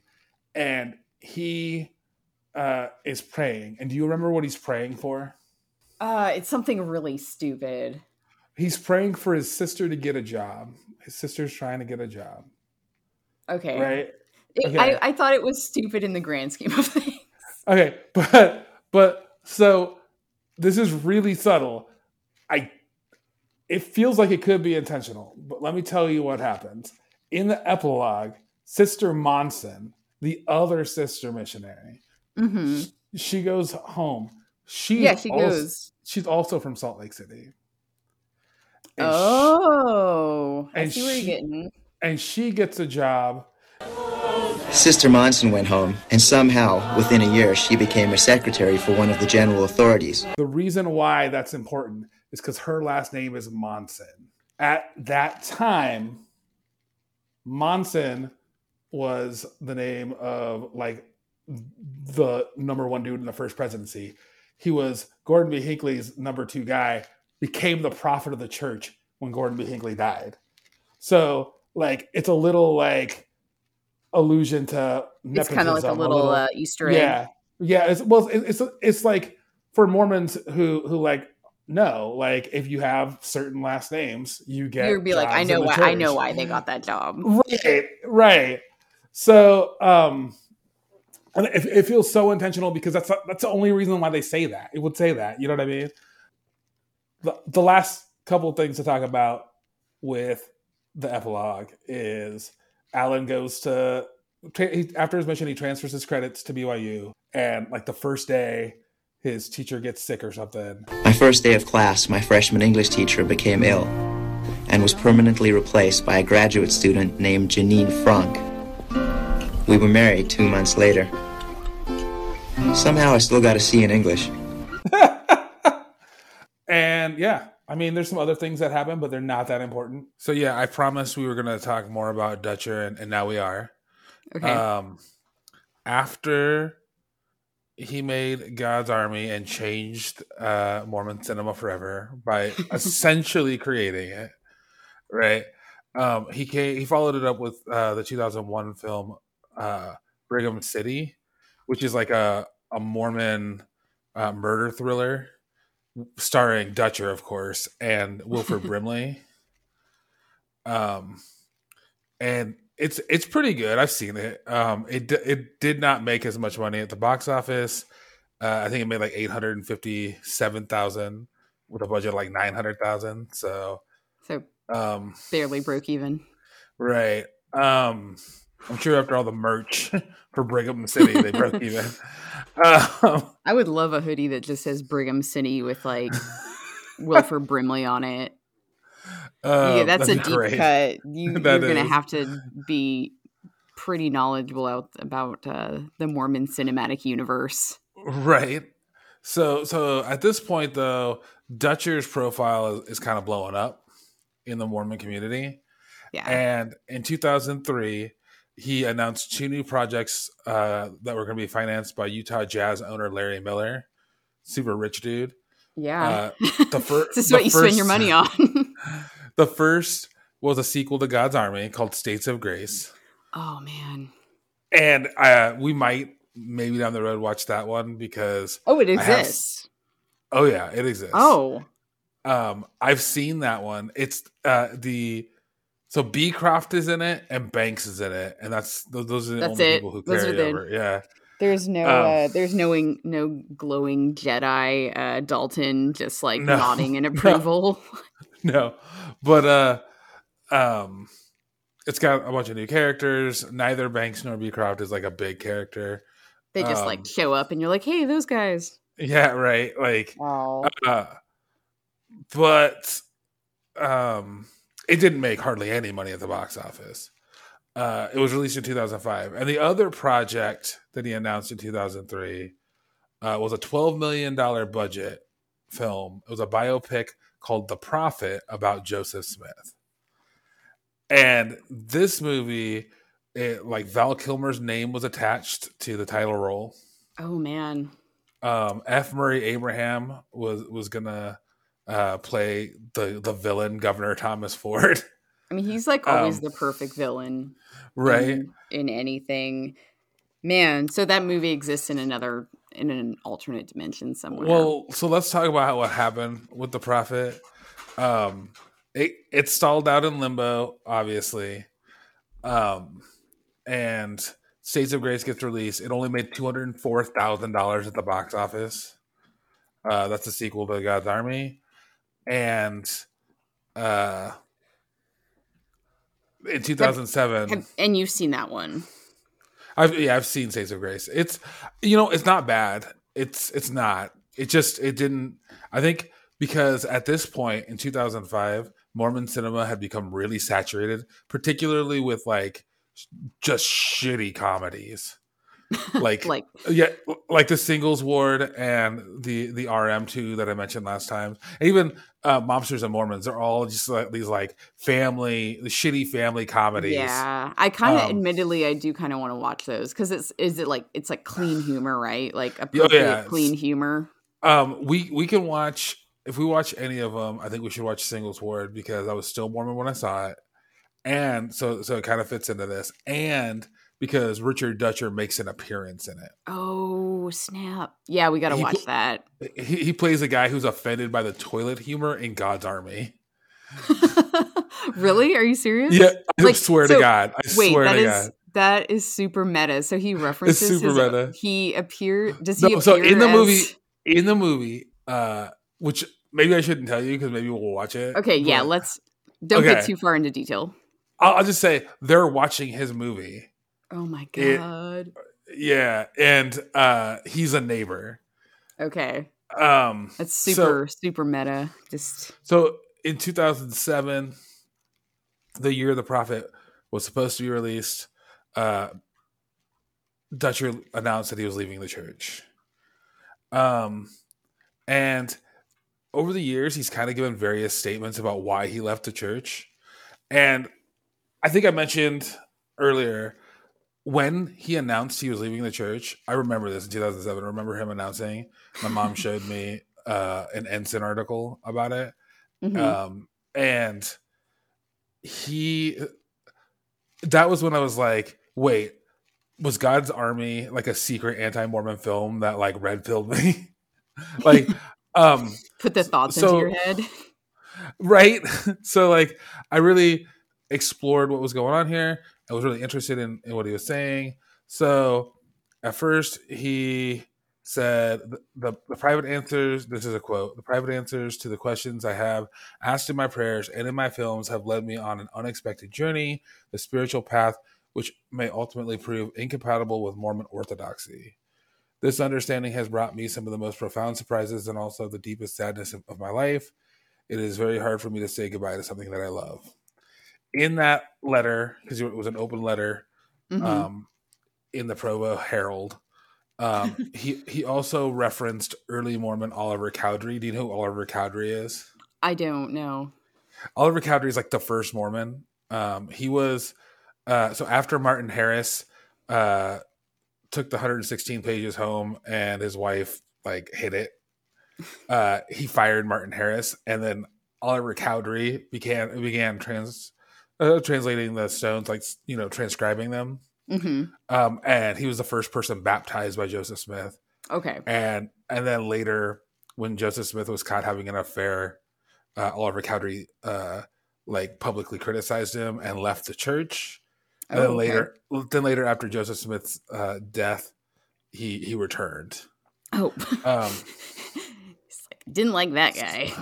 So, um, it, I'll, I'll tell you why it's important that he referenced Oliver Cowdery in a second.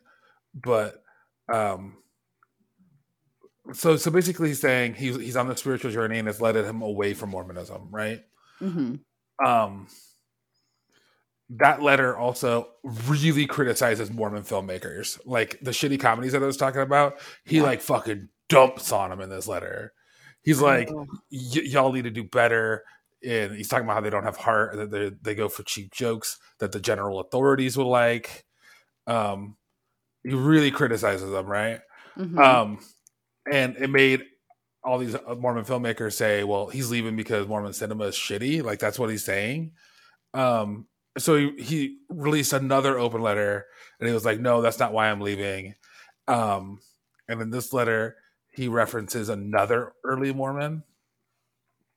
Um, he references Thomas Marsh and the milk and shipping story, um, and he says he doesn't want to. He, he doesn't want to be treated by the church like Thomas Marsh was. And who Thomas Marsh was was he's an early Mormon who, um, so this like group of secret Mormon, like secret police, basically called the Danites. Mm-hmm. Um, they fucked over a non-Mormon town and like killed a bunch of people and raped women and stuff. And and Thomas Marsh like openly criticized them, them and left the church. That's why he left the church. But uh, today in the modern day, uh, Thomas Marsh is told like as a primary school story about how he left over a dispute about like the milk from a cow. Oh god! Like, like that because he he he had like a, a deal with a dairy cow with uh, a member of the first presidency or something, and like the story is he left the church over that, and it's like a cautionary tale about pride. Um, so wow, they really uh whitewashed that, right? For sure. So, um, so he's saying he doesn't want to be treated like Thomas Marsh. So, uh, when I read that, I was like, okay, I think I know what's going on here, right? Like, he's talking about Oliver Cowdery. He's talking about Thomas Marsh. He had this two thousand seven uh, Joseph Smith biopic that was never made. He was researching Joseph Smith and to try to make an honest movie mm-hmm. about this guy, and he realized it was all fucking bullshit. Yeah. Right? And if and, you did an honest movie of him, it would be pretty damning, to say the least, it sounds like. And I know that might sound like speculation, but in two thousand twelve, I was confirmed correct because in an interview with the uh, Salt Lake Tribune, he said, quote, in re- uh, researching the life of Smith for this film, one day I just simply asked myself the question, what if it simply isn't true? Mm. Um, so he pulled so, a Kinniger. Exactly. He fucking Kinnigered himself, like like verbatim, because I think that was in the movie where he's just like, what if this like just isn't true? And I, I will tell you that I think he's in that same interview he's lying a little bit, because he, at that point, so in two thousand seven he's like, I'm on this journey and it's led me away from Mormonism, and in this interview he's saying, I've talked to a lot of people in Mormonism and outside of Mormonism and other religions who have had this kind of cataclysmic experience. And usually it's a very gradual thing where people begin to question and they have an erosion of faith over time. For me, it was kind of instantaneous. I call bullshit on that. I, I think that maybe he might believe that. Um, that's yeah. not where he was. That's not where he was at in two thousand seven and talking about this spiritual journey.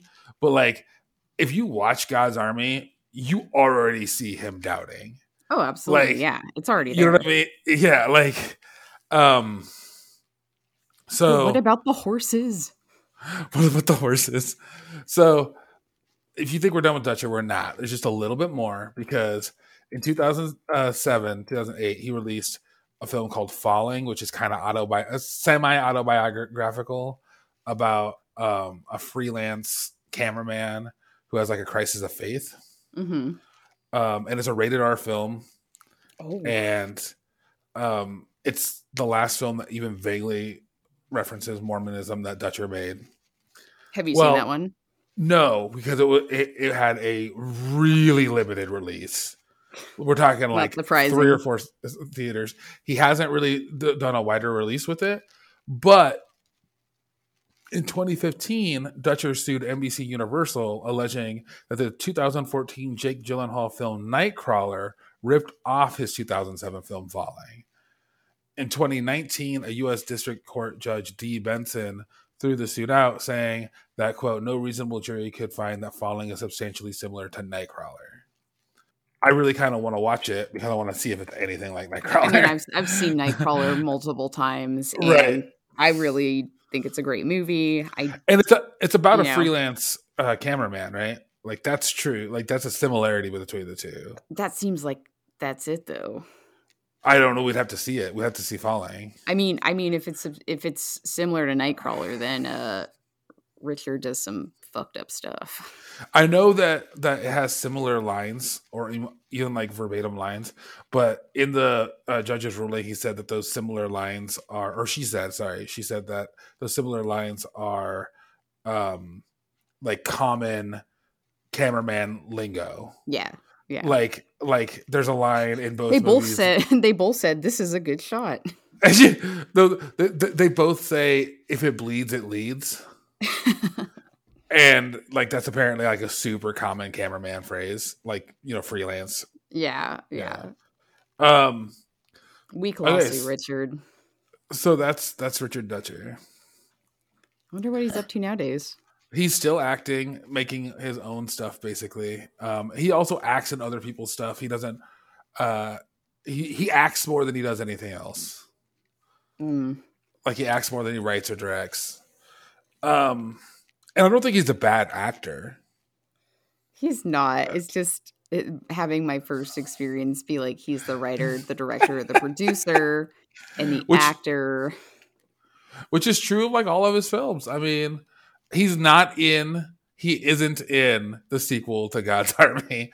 It would be hilarious if he was. It really I mean, would. Or be. If anything, they just put like a photo of him on the wall, like in memory. They might do that, actually. They actually Ooh. might do that. We Now we have to have to watch that. I haven't seen that one in a while. I mean, they did it's that pretty- in the in the the Lady Ghostbusters, as I like they to did. call it. They I did. think they just did like a bust of Egon Wright. I like to call the uh, original Ghostbusters the men's Ghostbusters.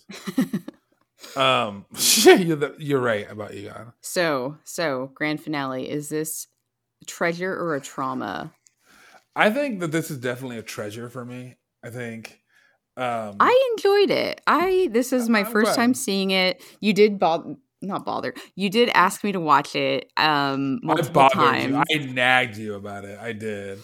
It's on um, YouTube. Um, yeah, it's on YouTube if anyone wants to watch it. Uh, like I'll you said, a, you had you had to get a didn't you have to get like a bootleg copy when you first saw I, it? I didn't have to get a bootleg copy. I didn't tell this story. Let me tell this story, and then I'll decide if I want to include it or if I want to cut it. This would have been like May, June, probably June two thousand one. Um, I was in Young Men's, and the grandson of a member of the Quorum of the Twelve, so. The grandson of a really important Mormon motherfucker, they gave me a bootleg copy of this and a bootleg copy of an episode of South Park. One episode. One episode of South Park. This is oh. back in two thousand one. This is two thousand one. It was the Santa Claus versus Jesus episode of South Park. Um, and obviously the... Uh, God's God's Army, the greatest Mormon movie ever made. Yeah, I think bootleg is the way to watch this movie if you can get away with it. Um, but you can also rent it on Amazon Prime for one dollar and ninety-nine cents if you want to be legal about it. Don't give uh, Bezos your money. Don't give Bezos your money. Um, maybe give Dutcher your money, though. I don't think he's doing so great. Yeah, he'll um, probably, I bet he would send you like a copy in the mail with a handwritten note. Um, if you yeah, actually maybe. wrote to him. I what I should do is I should I, I should write to him and be like, can I see Girl Crazy? And you should totally write Falling. to him. Um, I mean, you could actually write like a legitimate poignant letter. It's not it's not like B S. It's I could, yeah, you know, because he, he actually does mean a lot to me. Like his that film does mean a lot to me. I just uh, want a signed headshot. Of I just want a signed headshot. That twenty-nine year old dreamboat. Yeah, so this is definitely a treasure for me. Like I said, it it led me out of the Mormon church, which is probably a cherished memory for me, I think. Yeah. I think so. I think so. I mean, I I, I thought it was interesting because like you said, like in hindsight, yeah, there's lots of critical parts and you have someone that leaves and there's not some weird redemption story where they come back and they're like, you know, you guys are right.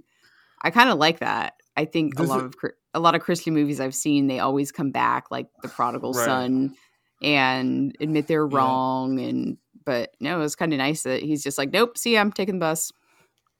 And then in the epilogue, you know, Alan's like, I, I don't, I don't know if he ever came back to the church, which really just means he didn't come back to the church. Yeah, yeah. You know, um, but and I don't blame him.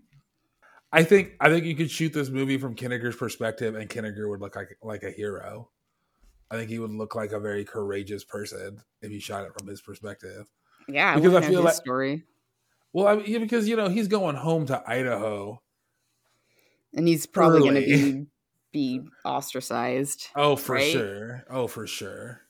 So this this experience not might not be a, a treasure for Kinniger, but it is for me. I enjoyed it. I'm glad you recommended it. Uh, and I'm excited for our next episode in a couple of weeks, so people can look out for that. Yep. I will have to uh, dig up some memories. I'll see if they're traumatic. I'll let you know. Sounds good. Cool. See you next week. All right. Bye, everybody.